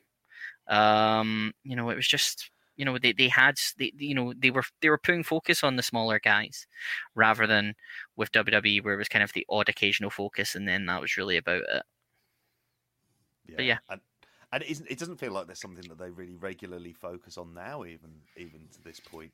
Um, there, there's a couple of people I think, like you know, someone I would like to spend a bit more sort of time on. I know we've kind of mentioned a, a, around him at this point, but Monty Brown. Yeah. Um, I think there's something about being like a TNA fan, and Monty Brown, like, is the thing. I don't know. It sounds really bizarre. Of all the things they've done, it's one of the things that gives the worst taste in my mouth because it felt Mm. there was something about he himself who projected himself as such a star. Now, Nate, you might have a better idea than me. I'm guessing was he quite a famous football player? Did he have a degree of celebrity to him? Yeah, I wouldn't say famous, uh, but he was certainly. If you if you were a sports fan, you knew who Monty Brown was. Okay, and and like I don't know, he just seemed to take to wrestling like a duck to water, but it always felt like as soon as they didn't put that title on him on that show, and that's it's funny enough we mentioned that um it's the it's the match they have after I want to say it's the second of the three ways, is it? Um no, is it? It's not. an- It's, where is it? They have that that match takes place. I'm just trying to think of it in my head, but I can just remember at that point. The only other time I'd, I'd like I'd felt that way about Raven not winning um, in that early one of the of, of those shows. But Monty Brown for me feels like just such a such an annoyingly missed opportunity that of all of the people we've had that we've mentioned, I just kind of wanted to say because it it always made me personally so annoyed because even though he wasn't the greatest wrestler, this was someone I believed would have been a star, someone you would have put on like kind of lo- uh, press and radio if you're wanting to kind of get the name out there. And he would have done so much more than what Jeff Jarrett would have done. So I, I kind of wondered, like, in terms of you guys, like, what your kind of best thoughts and moments. I know you mentioned a, a match there earlier on, but how about you, Nate, um, in relation to Monty Brown? It's it's funny because so many companies over the years have tried to mimic or, or photocopy the innate charisma that that one Dwayne the Rock Johnson possesses. And TNA itself, like they tried their hardest to make a mini rock with Sonny Siaki. And that Yes. didn't work at all. And then you know, it's no no shade to Sonny Siaki. You know, most most human beings don't have that level of charisma, but Monty Brown somehow had it, right? Like I'm not gonna say Monty Brown would have gone on to be as big as The Rock, but for TNA, he could have been a game changing kind of performer for them. Like, yes, the guy was still fairly green in the ring. You know, like if you go back and particularly look at some of those early Monty Brown matches, they're a little bit Mm. clunky. But he had an awesome finishing move and he just popped on the screen. Like when especially when you compare him to like either the X Division guys who no offense, they were all kind of on the shorter side, or you compare him to like the older guys like Brian Christopher and and uh you know Ken Shamrock and Curt Hennig who are way past their prime at that point. Like Monty Brown just had it. And you know, one of my favorite moments, Eddie, it didn't happen in a ring, but it was during a pay-per-view where the asylum caught on fire. And so they're Yeah. cover- they're trying to cover for time and they just hand Mike Tenay, you know, intrepid reporter that he is, a live Mike. And Mike Tenay goes and finds Monty Brown backstage or, or outside the arena while they're waiting for the firemen to go in and do their job. And Monty Brown cuts a two or three minute promo on Samoa Joe, complete with his own rendition of Jimi Hendrix's Hey Joe. And it's like, like yeah, like all off the top of the head. Like this guy's good, man. And so the fact that they didn't pull the trigger on Monty Brown, like there's been a couple times in TNA history where I think they should have pulled the trigger on somebody. Like uh Mm. I want to say during the Immortal run, Christopher Daniels came back. And like he had that great spot where he dove off the top of the cage to help save Fortune, and he had a title match against Jeff Hardy. Like they should have pulled the trigger there. Uh, there's a moment later on in TNA history where Moose is going up against Austin Aries, and I think they should have pulled the trigger on Moose. But the most egregious out of all of those examples is Monty Brown, as you're saying, because I feel like would he have made TNA more popular than the WWE? Probably not, but he would have given the the promotion a lot more juice, I think, because just that energy that he came on the screen with Eddie, like it was hard to replicate that. And Monty Brown had that kind of star quality. It, it was phenomenal. Honestly, like I remember him coming in in the beginning from watching back, and it didn't seem like it connected because he was doing the baby face thing, and it just didn't seem like it was working. Mm. And then when he came back and beat up the insane clown posse, um, you just which Which to be is fair, never a bad thing, is it? if you beat the if you beat up the insane clown posse, then you're automatically fine with me. um, uh, but yeah, he was just um, he was just so talented. He was just so talented with charisma. It was that guy who you know he could cut. You know, I remember that because that was the the, the Hey Joe bit with the the, bit- the when the when the asylum caught on fire. I remember that. Um, but it was that, that singing "The Roof Is on Fire." yeah, and it's like in the middle of a it's in the middle of a Johnny Devine Eric Young match, and it's just they're just completely covered in smoke. Uh, uh, it's just, and then they cut to the back, and the fire the fire uh, people are outside. It's just he just had so much like the charisma was there, and when he won that triple threat and then had the chance to face Jarrett, I would have had them pull the trigger. Because the amount of opportunities that they had that he had or the amount and an opportunities I mean like going into battle royals or going into gauntlets and stuff like that and I think I remember he eliminated himself by eliminating Christian or something like that and then when Christian debuted he put up his title shot uh, against Christian and then Christian won. There's just so many things that are just egregious to him that he should have been a like we should be talking about Monty Brown as a TNA champion or an, eh, at least a champ and either TNA legend, frankly. a legend and a mm. yeah. TNA champ and a champion in any company they walked into. Yeah. I mean, he never had. I mean, I think he was immediately DO. I think he had he had the chance with when he went to WWE, but it was DOA when you put him in that new breed thing and the ECW thing, and then Yeah. obviously whatever happened personally, I think he had to go and take care of his family and stuff like Yeah. that. Completely, hundred percent get that.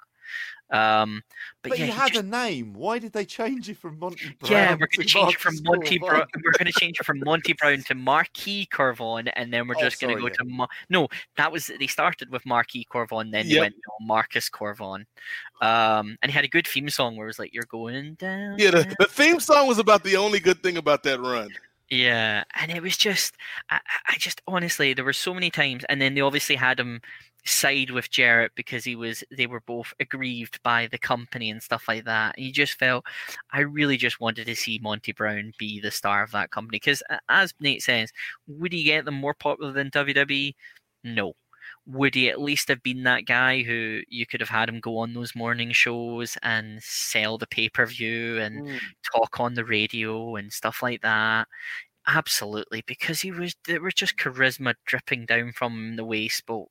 Mm. Because you were never gonna, you're never going to um, completely uh, clone what The Rock uh, kind of had, but you could capture some essence, and it was Monty Brown. And it was honestly, you just think about it now, and you think he should have been a champion. He should have had that moment. With and all he the other champions they've had in the meantime, yeah. Yeah, because there was like, oh, it was obvious. It was obviously it was during all that. It was it was again during uh, Uncle Jeff's uh, carrying of the ball to the uh, one yard line, and just instead of uh, instead of passing it and going risky, was just like, nope, we're just gonna run it in, um, and it would just be me all the way, and just not taking any risks on the field. I keep using NFL references. Goodness me, this is the effect that Nate has on me. Um, although being a Chicago Bears fan, it doesn't help at the moment. Um, but yeah, they, they just they, TNA when Jarrett was there just took so many safeties, and we're just like we're just going to go safety with it. We're not going to pull the trigger on anything. They should have pulled the trigger on Monty Brown. It's pissing me off so much now. The- like the it. fact that like when AEW did the thing a couple weeks ago, or probably a month ago now, by the time folks are listening, where Monty just did you know a, a quick little video, uh, wearing wearing the shirt like he always does. Like I don't know where he gets those shirts, but I need I need the hookup. Uh, like the fact that you know just a little video clip had people excited that Monty could show up in AEW. Like so many years later, it shows you like, yeah, the guy connected. And you can say what you want to say about his bell to bell performance, but the most important thing, you know, and Dusty Rhodes said it all the time, the most important thing in wrestling is connecting with your audience. And Monty did that. And so the fact that they never kind of rewarded the audience by giving him the the you know the main event push is is a shame. His dress sense was top notch as well. Goodness me. Uh, he- that another way to stand out. range in like Hawaiian shirts. Yeah, I love the Hawaiian shirt. Just looked so. That's the other thing. Stood himself out from everyone else by looking like he was top dollar. You know. I think you hit the point, the nail on the head. It's, it's one. If you could say one thing about TNA, it is rewarding its audience never seemed to be that high in the list of priorities. Where Mm. really it should, kind of should have been around sort of number one slash two.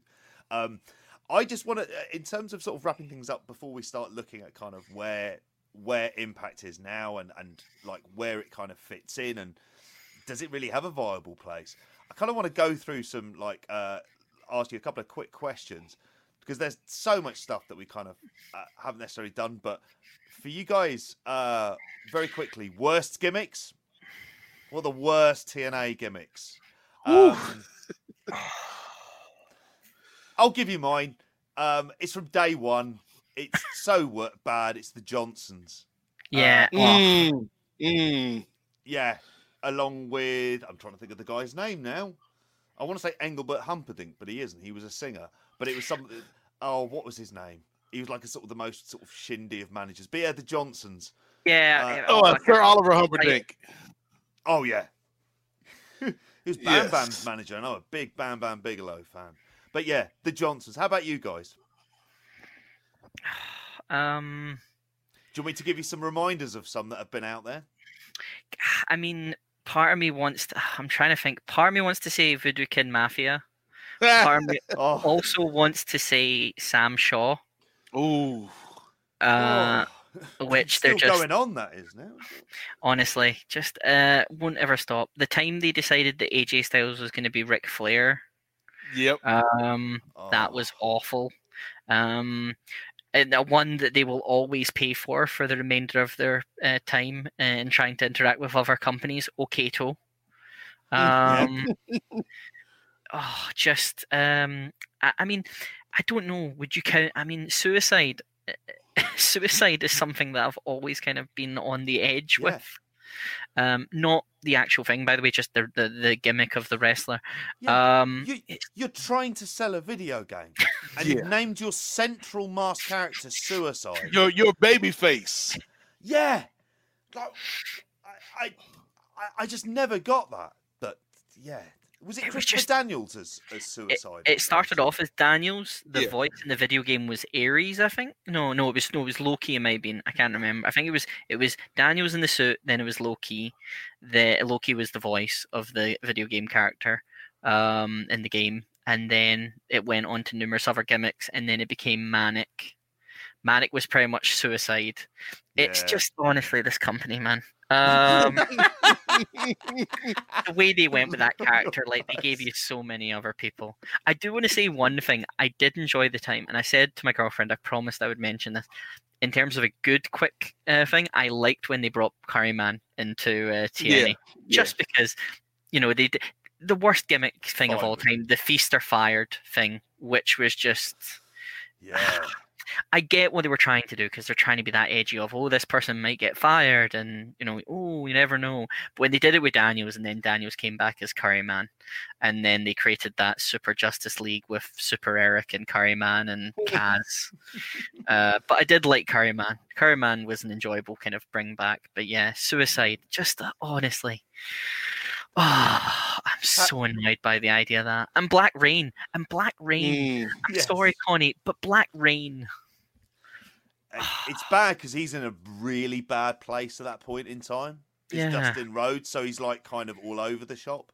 And as an old WCW fan, like you're thinking, bringing him into the natural Dustin Rhodes. Like I thought you were going to say bring him back in as seven. I was like, they're trying to do that in AEW Oh, at this yeah, I'm point. trying to do that at the minute. Yeah. How about you, Nate? Your worst, your worst TNA gimmick. Yeah, there, there's there's so many, man. Like there's there's almost too many to name. Like uh, I think honorable mention would be like Claire Lynch, uh, which was just a terrible idea. Like we're gonna have not only are we gonna have an angle where your top babyface is sleeping with the boss, a married woman, but we're also gonna have a segment where the boss's husband punches your top babyface and then we get a weird pregnancy angle with this actress. And again, no shade on the actress. 'cause I do feel like the fans went over the line, like they Yeah. crossed the line going after this woman in her personal life. But yeah, that that whole Claire Lynch thing was was terrible. Uh, nobody looked good.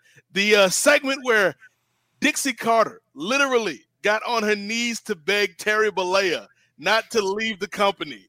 Like this company, like the the the insecurity that this company shows on screen uh, is is never ceases to amaze me. Uh, like I think the the thing with TNA is that they had the best luck and the worst luck when it came to just throwing stuff at the wall because some of the crazier ideas that they've done I really liked. Whether you're talking about the random teaming of New Jack and Shark Boy, which was a thing that that I didn't ask for, nobody asked for, but it kind of worked. Uh, or when you look like Oh, later God. on in Impact, where uh, you know we've got all the broken Hardy stuff. Like I don't feel like Mm.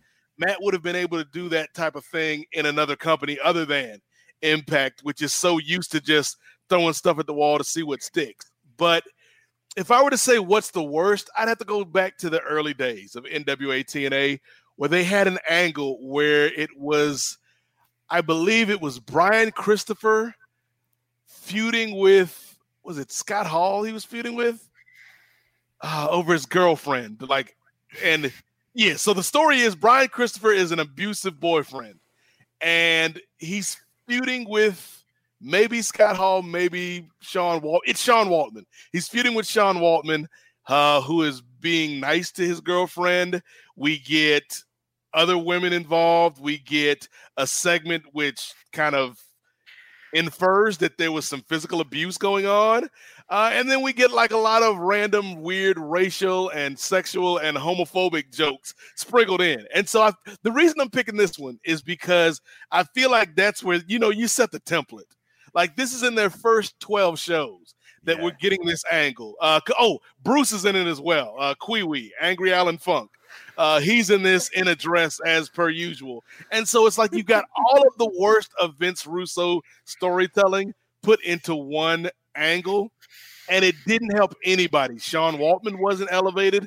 Brian Christopher wasn't elevated. And unfortunately, he would pass not long after that. Mm. Uh, you know, the, any of the women involved weren't elevated. Bruce wasn't elevated. And so it's like, are we doing this, like you said, to respect our audience and reward them?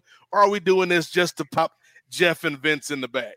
Yeah, and that's and quite often it feels like that, doesn't it? Um, yeah, Carl, you've just r- d- r- thinking back on that storyline. There's a part of me, I won't lie, Nate. He's gonna have to go back and watch that. And going back and watching those early TNAs can be quite a harrowing experience.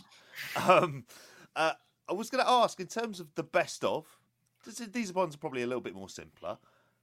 The best knockouts champion in TNA history. Hmm. Um, You haven't mentioned that much, and I always think the knockout, because the knockout, the Gail Kim, came. Awesome Kong. Yeah, the Gail Kim Awesome Kong feud. I enjoyed also.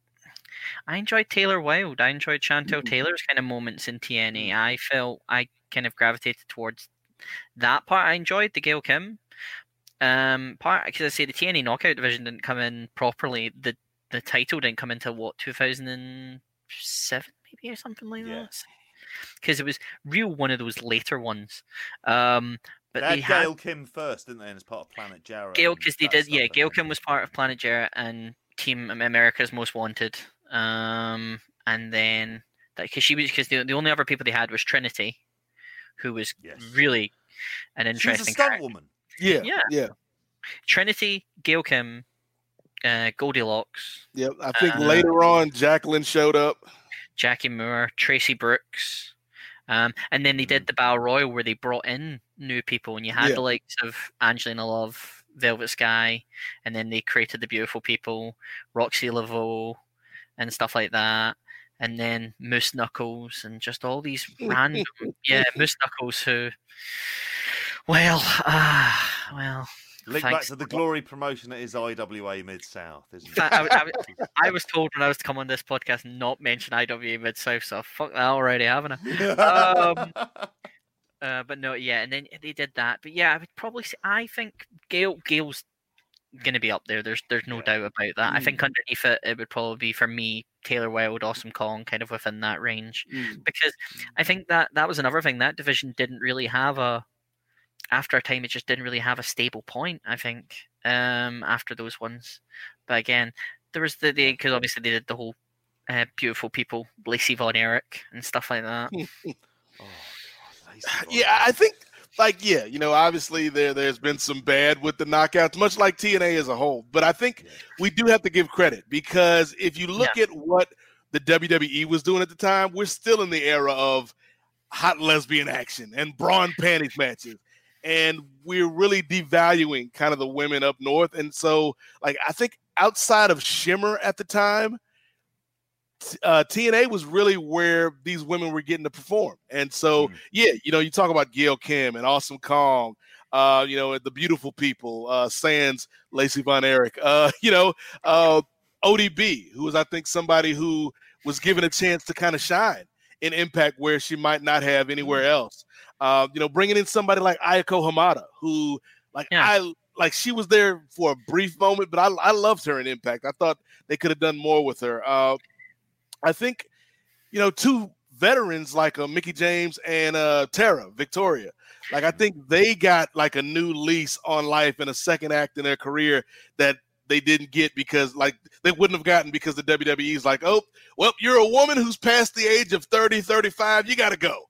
And they were given this opportunity in TNA, and I thought they they performed well um, in, in TNA. So yeah, like I think the knockouts they've had ebbs and flows, much like the X division, but it it was a really good place for women to kind of come in and and and uh, you know get TV exposure and and get uh, to show what they can do. And and at times, like the I think it was a main event of uh, Impact one week where we had this cage match with Mickie James and Tara, and it was like, yeah, like we're gonna show the girls can go out there and kick ass, uh, just like the dudes. So I, I will give a shout out to the knockouts. In terms of the greatest champion, you probably got to go with Gail Kim. Um, Although again, and like again, like I don't want to give this woman any more of a big head than she already has, but like Tessa Blanchard was really uh, a pleasant surprise when she first came into the company and was somebody I was really high on until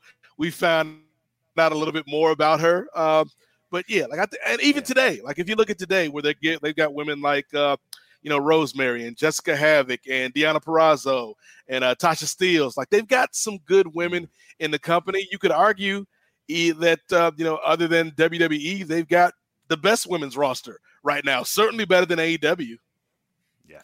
I think definitely like I think they they they obviously clearly leaned on Shimmer quite a lot in in the Mm. kind of older and I think in the older days and that was good because you had likes of cheerleader Melissa, um, Mhm. Melissa Flash, Mm.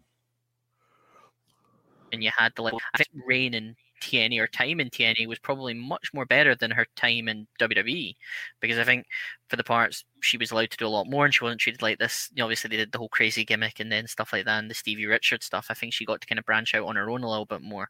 Mhm. Mickie coming back from the time I think she was because obviously she was part of TNA in the older days as Alexis Laree and then came back.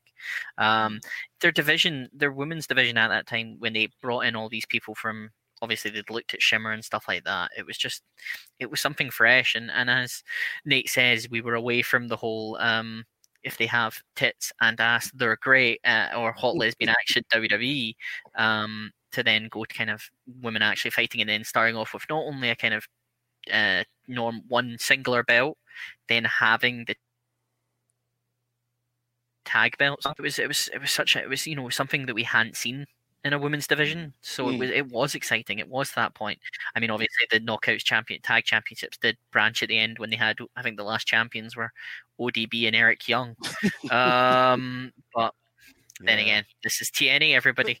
Um, it's a good legacy for it to, to for them to kind of it, it'll be one of the legacies they leave is actually in their own way they kind of inadvertently started what is quote unquote the women's revolution within Mm. WWE but it's without them like that kind of then set a template for them what like, as you guys have said of what WWE have ended up following um your best your uh, do you know what I'd, I'd say your favorite X division champion I'll let Nate go first because I need to think for a wee bit here.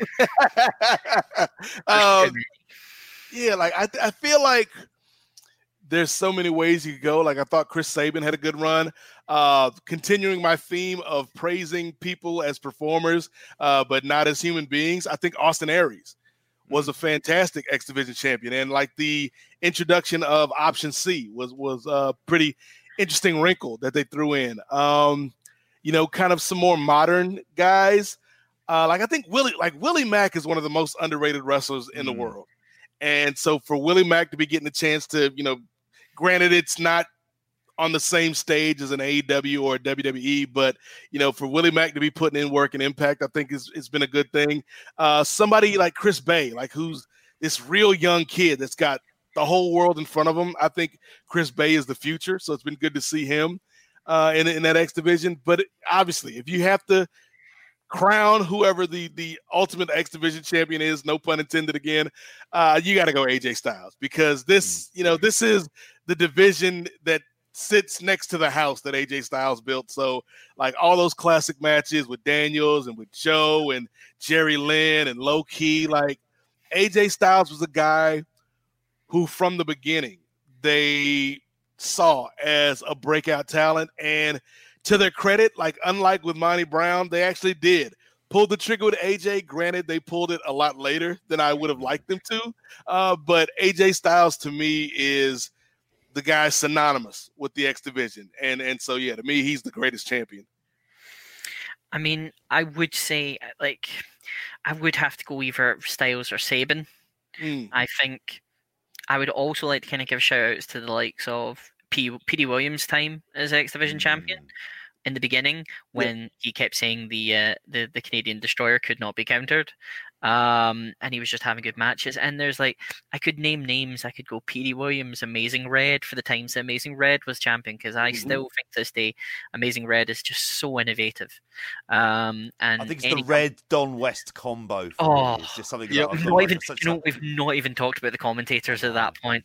Um, but Red and Red and Don West, Petey Williams, uh, Senshi, and for for some part, I keep calling him Senshi, although it's Low Ki. It's that way. Um, but yeah, I would, I'd probably uh, me, I'd say. I'd have to go with Styles, but I think just and no more. Um, I think of current, I'd probably say maybe Trevor. I'm as a as a performer and not as a person. I'd say Trevor Lee. Mm. I, I really do enjoy kind of some of Trevor Lee's work. Um, but yeah, I'd probably have to go with Styles. I, just the no more out with Sabin. Okay. Uh, finally, your favourite world champion. I can't see him. I can't Go say him on. You know because if I see to... him, I'm not seeing Jeff. Go on. If I say Jeff, it completely dispro- disproves everything I said before. He- He's the greatest worker, and that's the ultimate work. Is you know Yeah. you're being worked by him, but you still go with it. That's the power he has. He was on the TLC pre-show the other day. He's How? everywhere Why? though. No reason, but here he is. He's everywhere though. He just honestly. Um, He was on an SWS show, show, the first one that Tenryu set up. He's no business being there. Uh, Hey, sorry. He's the man. He's the man who put New Japan on the map in in America Oh. because because Global Force were the first Yeah. to show you know New Japan in America. I- would say. I thought that that I mean, yeah, I'm gonna have to go with Jeff because I just think that during the times it was just uh, I have to stick to the gimmick as well, kind of, don't I? Mm. Um, I think he was just honestly for some of the things he did, it was it was an entertaining spell for me at points because he had he was the one who had the most longevity with it. Um, I because obviously he decided to put it on it, put it on himself. Um, in terms of current day, uh, I enjoyed EC3 uh, as champion. I thought EC3 winning the belt was was good. Um, and having it having that reign, I think going into kind of even more. Cur- I mean, the thing is, I couldn't really name um current TNA world. I know Rich Swann, I think, is the champion at the moment. Yeah, Yeah. Um, he's an upgrade on what they've had for quite some time. There's an interesting Yeah. story there, and he's back sort of fully fit. So I think there's there's stuff there that. And to be honest, he's one of the few who's going to have a good match with Kenny Omega. Yeah, AJ, AJ winning the belt at points was when AJ won the belt kind of for the first time in a while when it was like in 2000 and kind of and all the fans jumped into the ring and celebrated. I thought that was a good moment.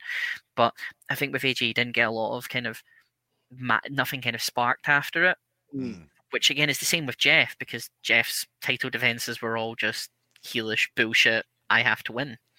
Um, I haven't even mentioned King of the Mountain either, have we? Oh, what, what a concept. Um, but yeah, and I think another one I'd say Bobby Roode's reign Mm, when yeah, Storm won the belt, uh, and then the the whole feud with Beer Money. I, I think Mm. Bobby, as I said, Beer the Beer Money breakup and feud was one of the best TNA had. I thought Roode was a good champion because he just carries himself. You knew from the moment that he left Team Canada and became the free agent, and then you had the likes of they brought in Heenan, they brought in Sonny, uh, and all these other people to try and convince him to be there.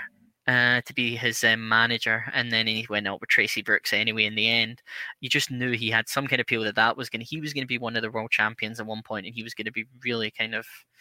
He could have been the face, but yeah, I enjoy his reign. So him, Jeff, and when AJ won the belt that one time, God damn it, Jeff Jarrett. And King of the Mountain is an interesting concept. That was another thing I liked about TNA, and this is I won't go into too much. Their their innovation for stuff um, in terms of uh, match types was was something that In- appealed. to me. inter- interesting. Would- say that's probably the Ah. politest way of saying. Place way of telling me it's shit, but it's fine. Remember, they had a reverse Battle royal at one point. It's, Yes, this that's company never a- never a good idea. one of How- the worst how- things. How about you, Nate? all good choices. Like uh, Bobby Roode, obviously, you know any any feud that brings out lacrosse All Star Hall of Famer Tracy Koleski to tell the backstory of, of his friendship with Bobby Roode, like that's that's a win in my book. Uh, Jeff Jarrett, obviously, like the historical importance, like you, you got to give him a, a tip of the cap. I would say a couple honorable mentions. Uh, you know, the man that does this, that does that, he's as big as a bull and he's as quick as a cat. The man called Sting, because I feel like Yeah. Sting gave legitimacy at points to TNA, uh, particularly like when he first came in, uh, where we hadn't seen this man since WCW, unless you were buying those, you know, WWA or the Rodman Down Under DVDs, you know, unless you were buying stuff like that, you hadn't seen Sting perform in a ring. And so Sting coming to TNA and saying that it was his brand, like I think that gave the company legitimacy. Uh, AJ Styles, another good choice. But I will say my favorite, one of my favorite champions, because it it speaks to two points that I've always liked about TNA. Number one is we don't care about, or TNA doesn't care about where you come from.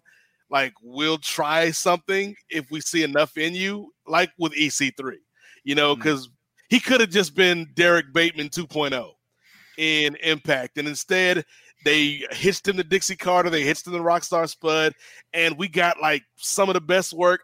I mean, it, I don't even think it's questionable. Like that Mm. was the best work of this guy's career. Was that stretch in TNA?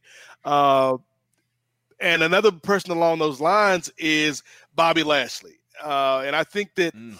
what Impact did with Bobby Lashley was so important, not only because they showed that, you know, we can kind of take somebody that is either felt like they're washed up or they're a WWE castaway and we can rehabilitate them, but also it showed like, yeah, we're not we're not scared to put the belt like our top belt on a black guy, which is something that mm-hmm. at times I feel that WWE has been hesitant to. Like with even with Kofi Mania, that was a situation where all the right stars had to align, and you know they had to be dragged kicking and screaming by the audience to give us that big moment. And Daniel Bryan, like I don't want to leave out the fact that Daniel Bryan actually went to bat for Kofi behind the scenes for the, for that match to happen. So like the fact that Impact, yes, they missed the ball on Monty Brown, but we had Ron Killings as an NWA champion. You know, we had uh, you know, somebody like uh, the Pope who wasn't a world champion, but Mm. they made the Pope so important when he first came in versus D'Angelo Dinero in the WWE. And so, like with Bobby Lashley, MVP, Kenny King, like that group was so fresh. And it was like a like we're seeing it now in the hurt with the hurt business. Like this is base hurt business is basically the BDC 2.0. Uh, but just kind of giving Bobby Lashley this chance to shine and presenting him as this MMA guy and letting MVP be his mouthpiece. Like I love the Lashley title run. Like the fact that this dude is kicking kicking people's asses wearing a headband that never comes off during the match was just awesome. So uh, yeah, like Bobby Lashley, he's not the most important champion in Impact history, but he's probably my favorite. Yeah, that's a very, very good shout that one for, for Bobby Lashley because he kind of came out as well. It was always the thing as well about people saying he's not a very good promo, and I was Yep. like, he's good, he's fine. Like I don't know, he he kind of felt so much more of himself, and I've got a soft spot for the weird MMA angle they had with American Top. Yeah, Team that wasn't well. bad at all. That wasn't bad at all. I laughed when they smashed up the place, and I was like, "Why isn't the receptionist not calling the police? They've just That- trashed an MMA gym." That Um, storyline is the reason why Colby Covington exists. Uh, Yeah, yeah, much- very, that's very where true. they went right this is how you want to become like a heel this is where you want to do Mm. your promos mate um oh god i just remember that Yeah, yeah, no, no. V- v- oh, God, Colby Covington. Um, so to to finish up, thank you for all of that. We've gone down a lot down memory lane, but I just want to ask you guys, sort of, where do you think? And we haven't used the name all night, but where do you think Impact is at this point? What do you? What are your thoughts on the AEW storyline for where it is at this point in time? And really, where do you kind of see them over the next year? Can you can you see them getting some kind of momentum? Um, who would like to go first? Um i, I think with uh, i mean obviously the first time that omega appeared they got a ratings bump or they got a bump in viewers and they got a spike in viewers.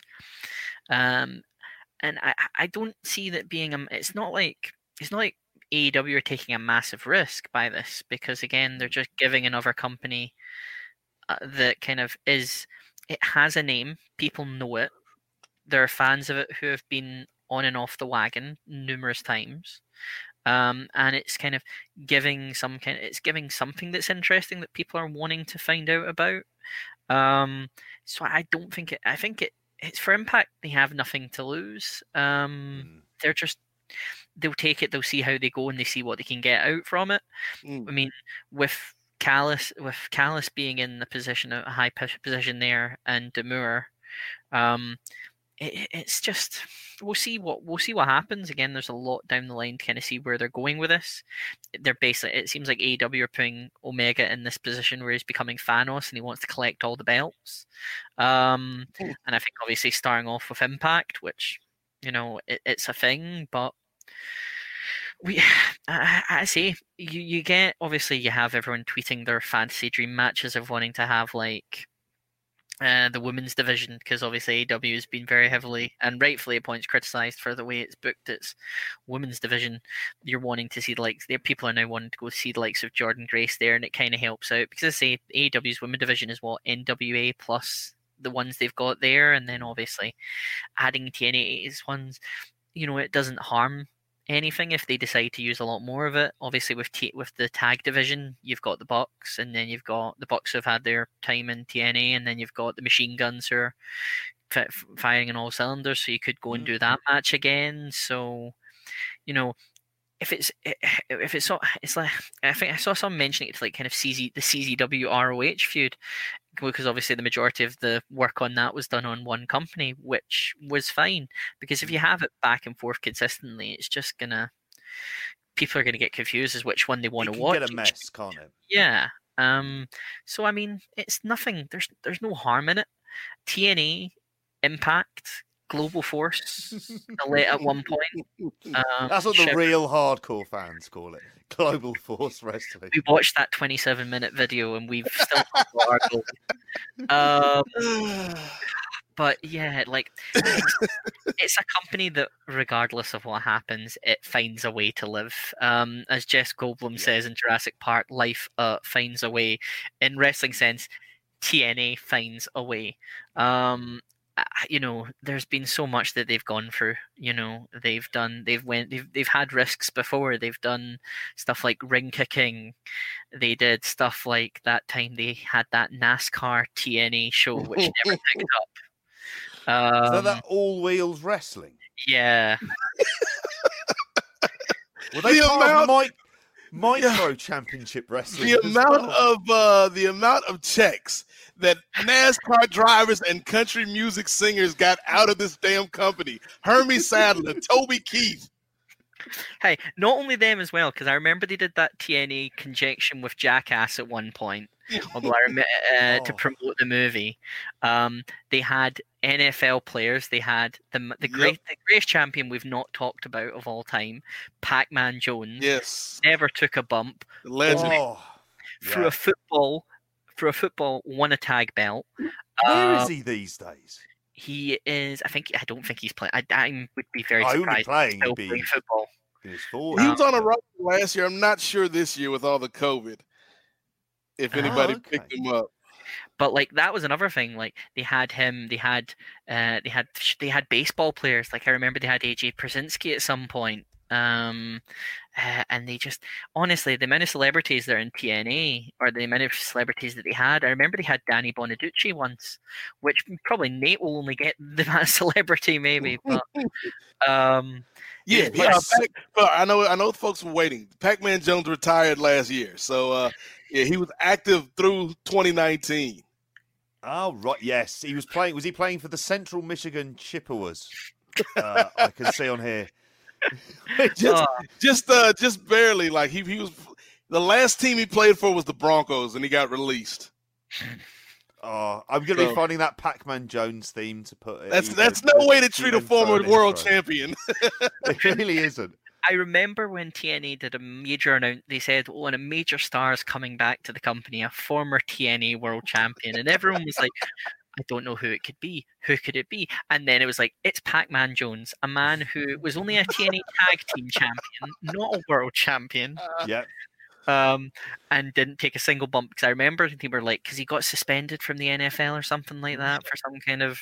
Uh, for some kind of was it gambling? I know. like did that. he shoot something? He was always in trouble. club?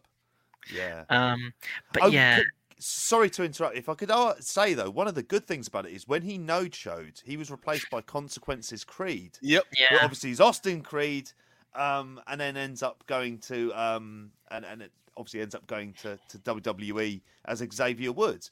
And I think in some ways, if it isn't for Pac-Man Jones, bizarrely, does Yep. that opportunity happen? And look No. where he is for crying. Yeah, Yeah. because if, if you listen to the uh, New Day pod, uh, uh, Woods talks about that. Like that was around the time where he was thinking about quitting wrestling because he wasn't progressing the way he thought he would. And and Devon Dudley, of all people, the good Reverend, told him to keep at it. And then Yeah.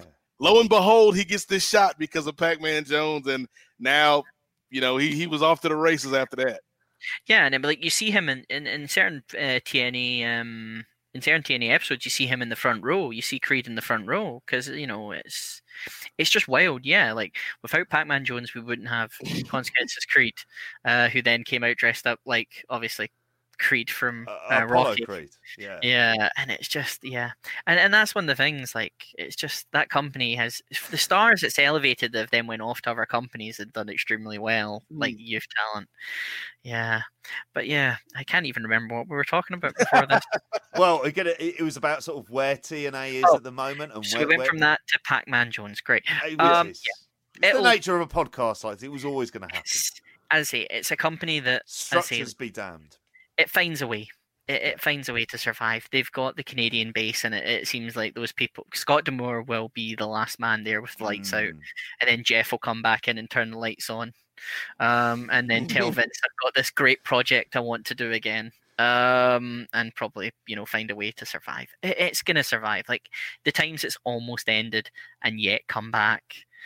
You know, there's they'll they they find a way. Yeah.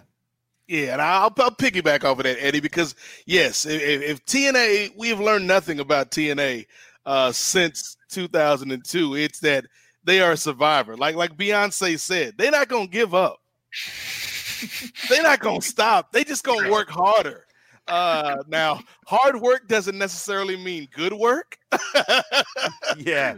and and that's the- that's kind of the story of TNA, where I think that right now, you know, I, gave the analogy earlier of your buddy that just was like this constant screw up, and now you know TNA like they they've they've gotten away from the clan, they they kicked Terry to the curb, they they've you know got their alcoholism under control, uh, they've got a decent job, like it's not a great job, like they're they're you know they're they're you know delivering newspapers or they're running a lemonade stand, you know they can Yeah. barely pay the rent, but it's good to see, you know you you, you see it's your friend like work. yeah like it's good to see Bob back on his feet again. Like it's good to see Yeah. TNA Impact Wrestling back on their feet again. And I feel like this deal with AEW, like this commingling, this interaction is interesting because TNA, while you could say like there's not a lot for them to gain out of this because obviously AEW is going to be presented as the superior company, like I'd say what do- what do they have to lose? You know, I, I Mm. think that we saw a couple weeks ago where their Twitch stream was increased, you know, almost tenfold because of the interest in the Kenny Omega story. Uh, and so I think TNA is or Impact Wrestling's in this position now where it's not in danger of losing a network because hell, we own the network. You know, it's not in danger of, you know, losing money and going bankrupt, but it's also not really in a position to flourish. And so they're stuck, right? Like they're not going to be WWE, they're not going to be AEW, they're not going to be New Japan. Like right now they're to me they're on par, maybe a little bit elevated over ROH or MLW. Like they're kind of they're they're the line. You know, they used to cross the line, now they are the line, right? Like if you're above Impact Wrestling, like you're a damn good company. You know, you're AEW, you're in New Japan, AAA, uh, WWE. If you're below the line, you got some work to do. And so I feel like they're a place where I'm glad they still exist as somebody that's been a fan of this this company over the years. I'm glad that the doors are still open, the lights are still on because you know, we just mentioned somebody like Austin Creed. Where would he be if not for that time in TNA? And you know, looking at the roster right now, like somebody like the North or somebody like Mm. uh, you know, Chris Bey.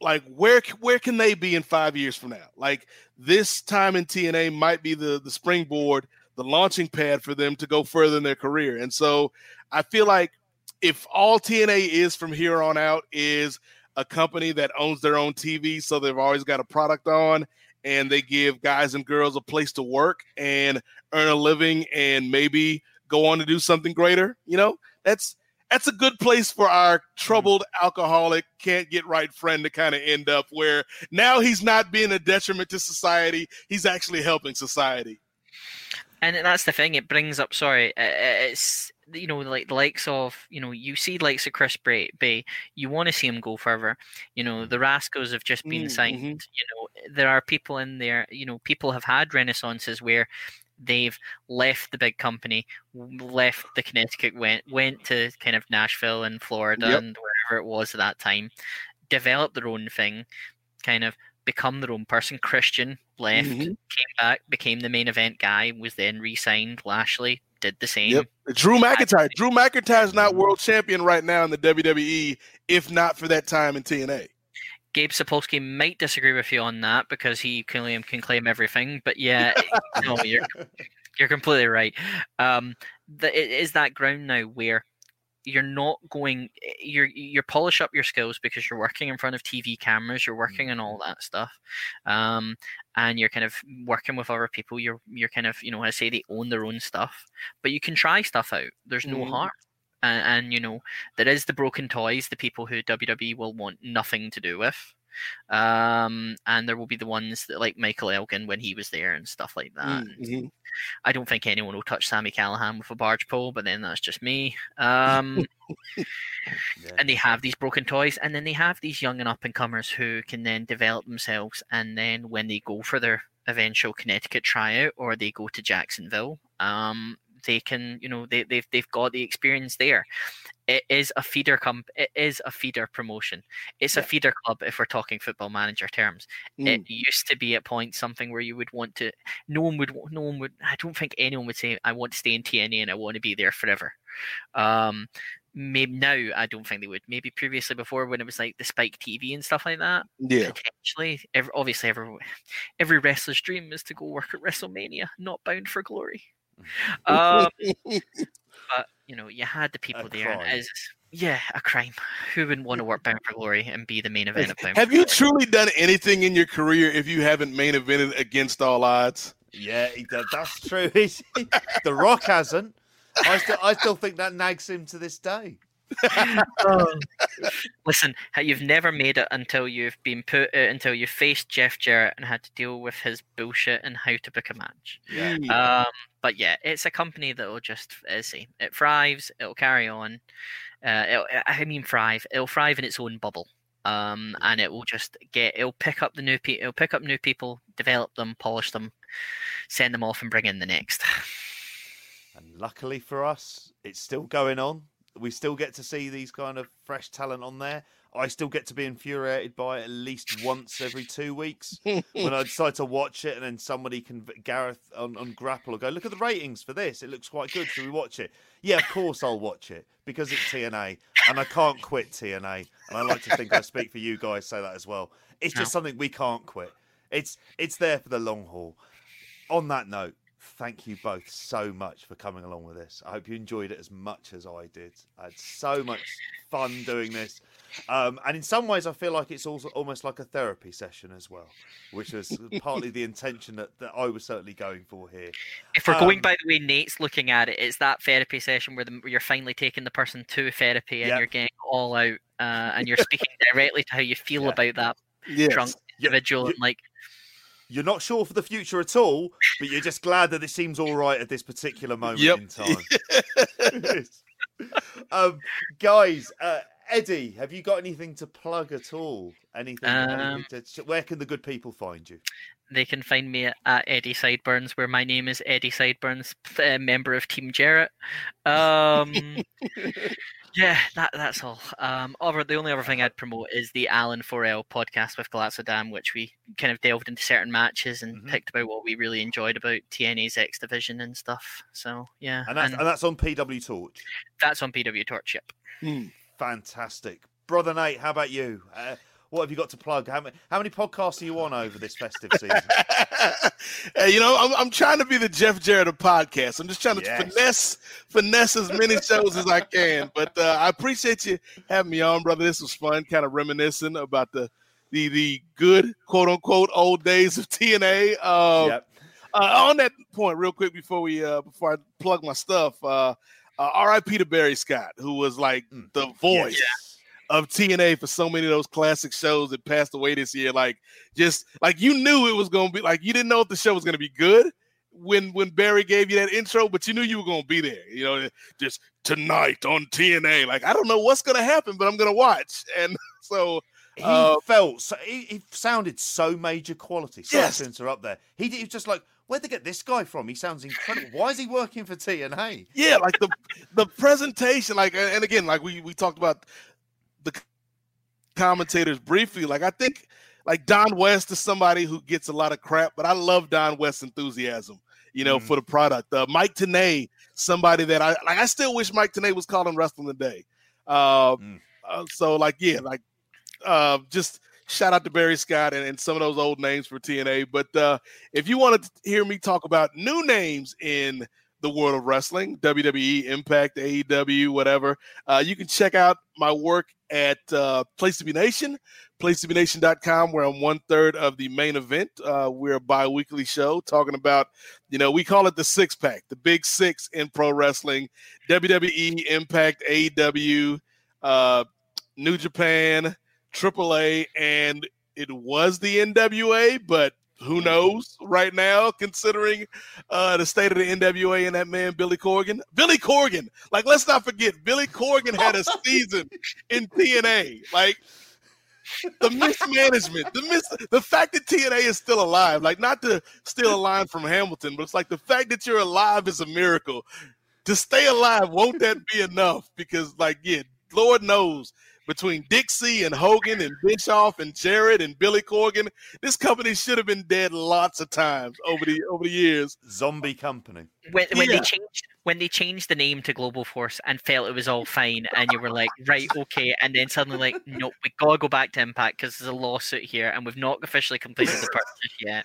And then Billy Corgan, uh, Smashing Pumpkins, being involved, and he was just honestly, it, it was oh, Yeah, like And- yeah, the And fact we, that we get post wrestling as well, can I say? Uh, yeah, oh yeah, yeah, yeah, because Anthem comes in and and destroys the law, and but again, like out of out of that chaos becomes uh, something that is beautiful, and that is Post Wrestling, which is another network I'm associated with, uh, John and Wai, and all the good people over there. Uh, I've got the Rocky Maivia Picture Show, which is a mm. Podcast chronicling the filmography of Dwayne the Rock Johnson. Uh, we'll be back in January with our first episode of the new year, where uh, we'll be talking about Fast and Furious Seven. So uh, uh, this has been a fun show, just kind of talking about DJ's film career and bringing on different guests to uh, watch these films with me. Um, and of course, the Kings of Sport. The Kings of Sport podcast is uh, the my mothership, my home base. Myself and Marcus Vanderberg.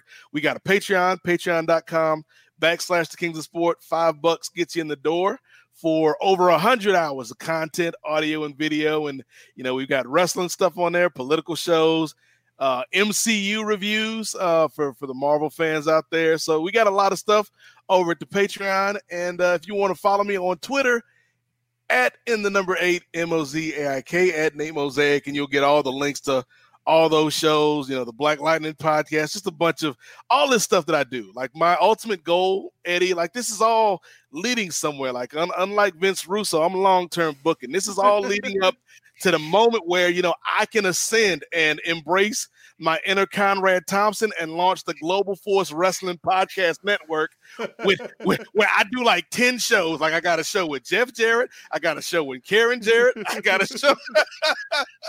You've got a twenty-seven minute video on all of them, which is about yeah. you talking about the gold. I got then... a show with uh, Mr. Pectacular because he needs to be on the show. oh wow. Yes, remember Mr. Spectacular. Wow. all about him. See, when we're talking he about gut check, he works bloody hard. That guy. Oh yeah, he... yeah. I talked to him once on a on one of my old shows, and like he was really nice. I think this was around the time when Global Force, all that stuff was kicking around, and he was really nice and really like friendly. But like I don't, I don't think he or anybody knew what the hell they had in store for him with Global Force. no, no, not at all. Oh, God, and Global Force thank you both so much this. You can find us. We've got a, another show on uh, this Sunday. Um, it's probably going to be a drunken extravaganza live on YouTube. Where we're going through sort of, you know, taking in questions, sort of slight review of the year, an excuse to basically cut loose during lockdown, I think, and, and we don't really need one at that point. Mm. No, no, Arsenal will have lost again by that stage. Oh, this this should have been the year for TNA. With everybody in lockdown, they could have monetized that pay per view. Just every month is lockdown. exactly. Oh, again, another opportunity. We're throwing it out to them, and they missed out on it. I can't believe it. Just uh, drop the ball. Drop the ball. Uh, thank you all so much. You can find me on Twitter at JPGP3Es, and obviously you can get Grapple Spotlight. But if any of these matches, uh, anything back on Impact, you can find them on the Grapple app as well if you download, rate, and review all of this as well. Thank you all so much. I'll see you all soon.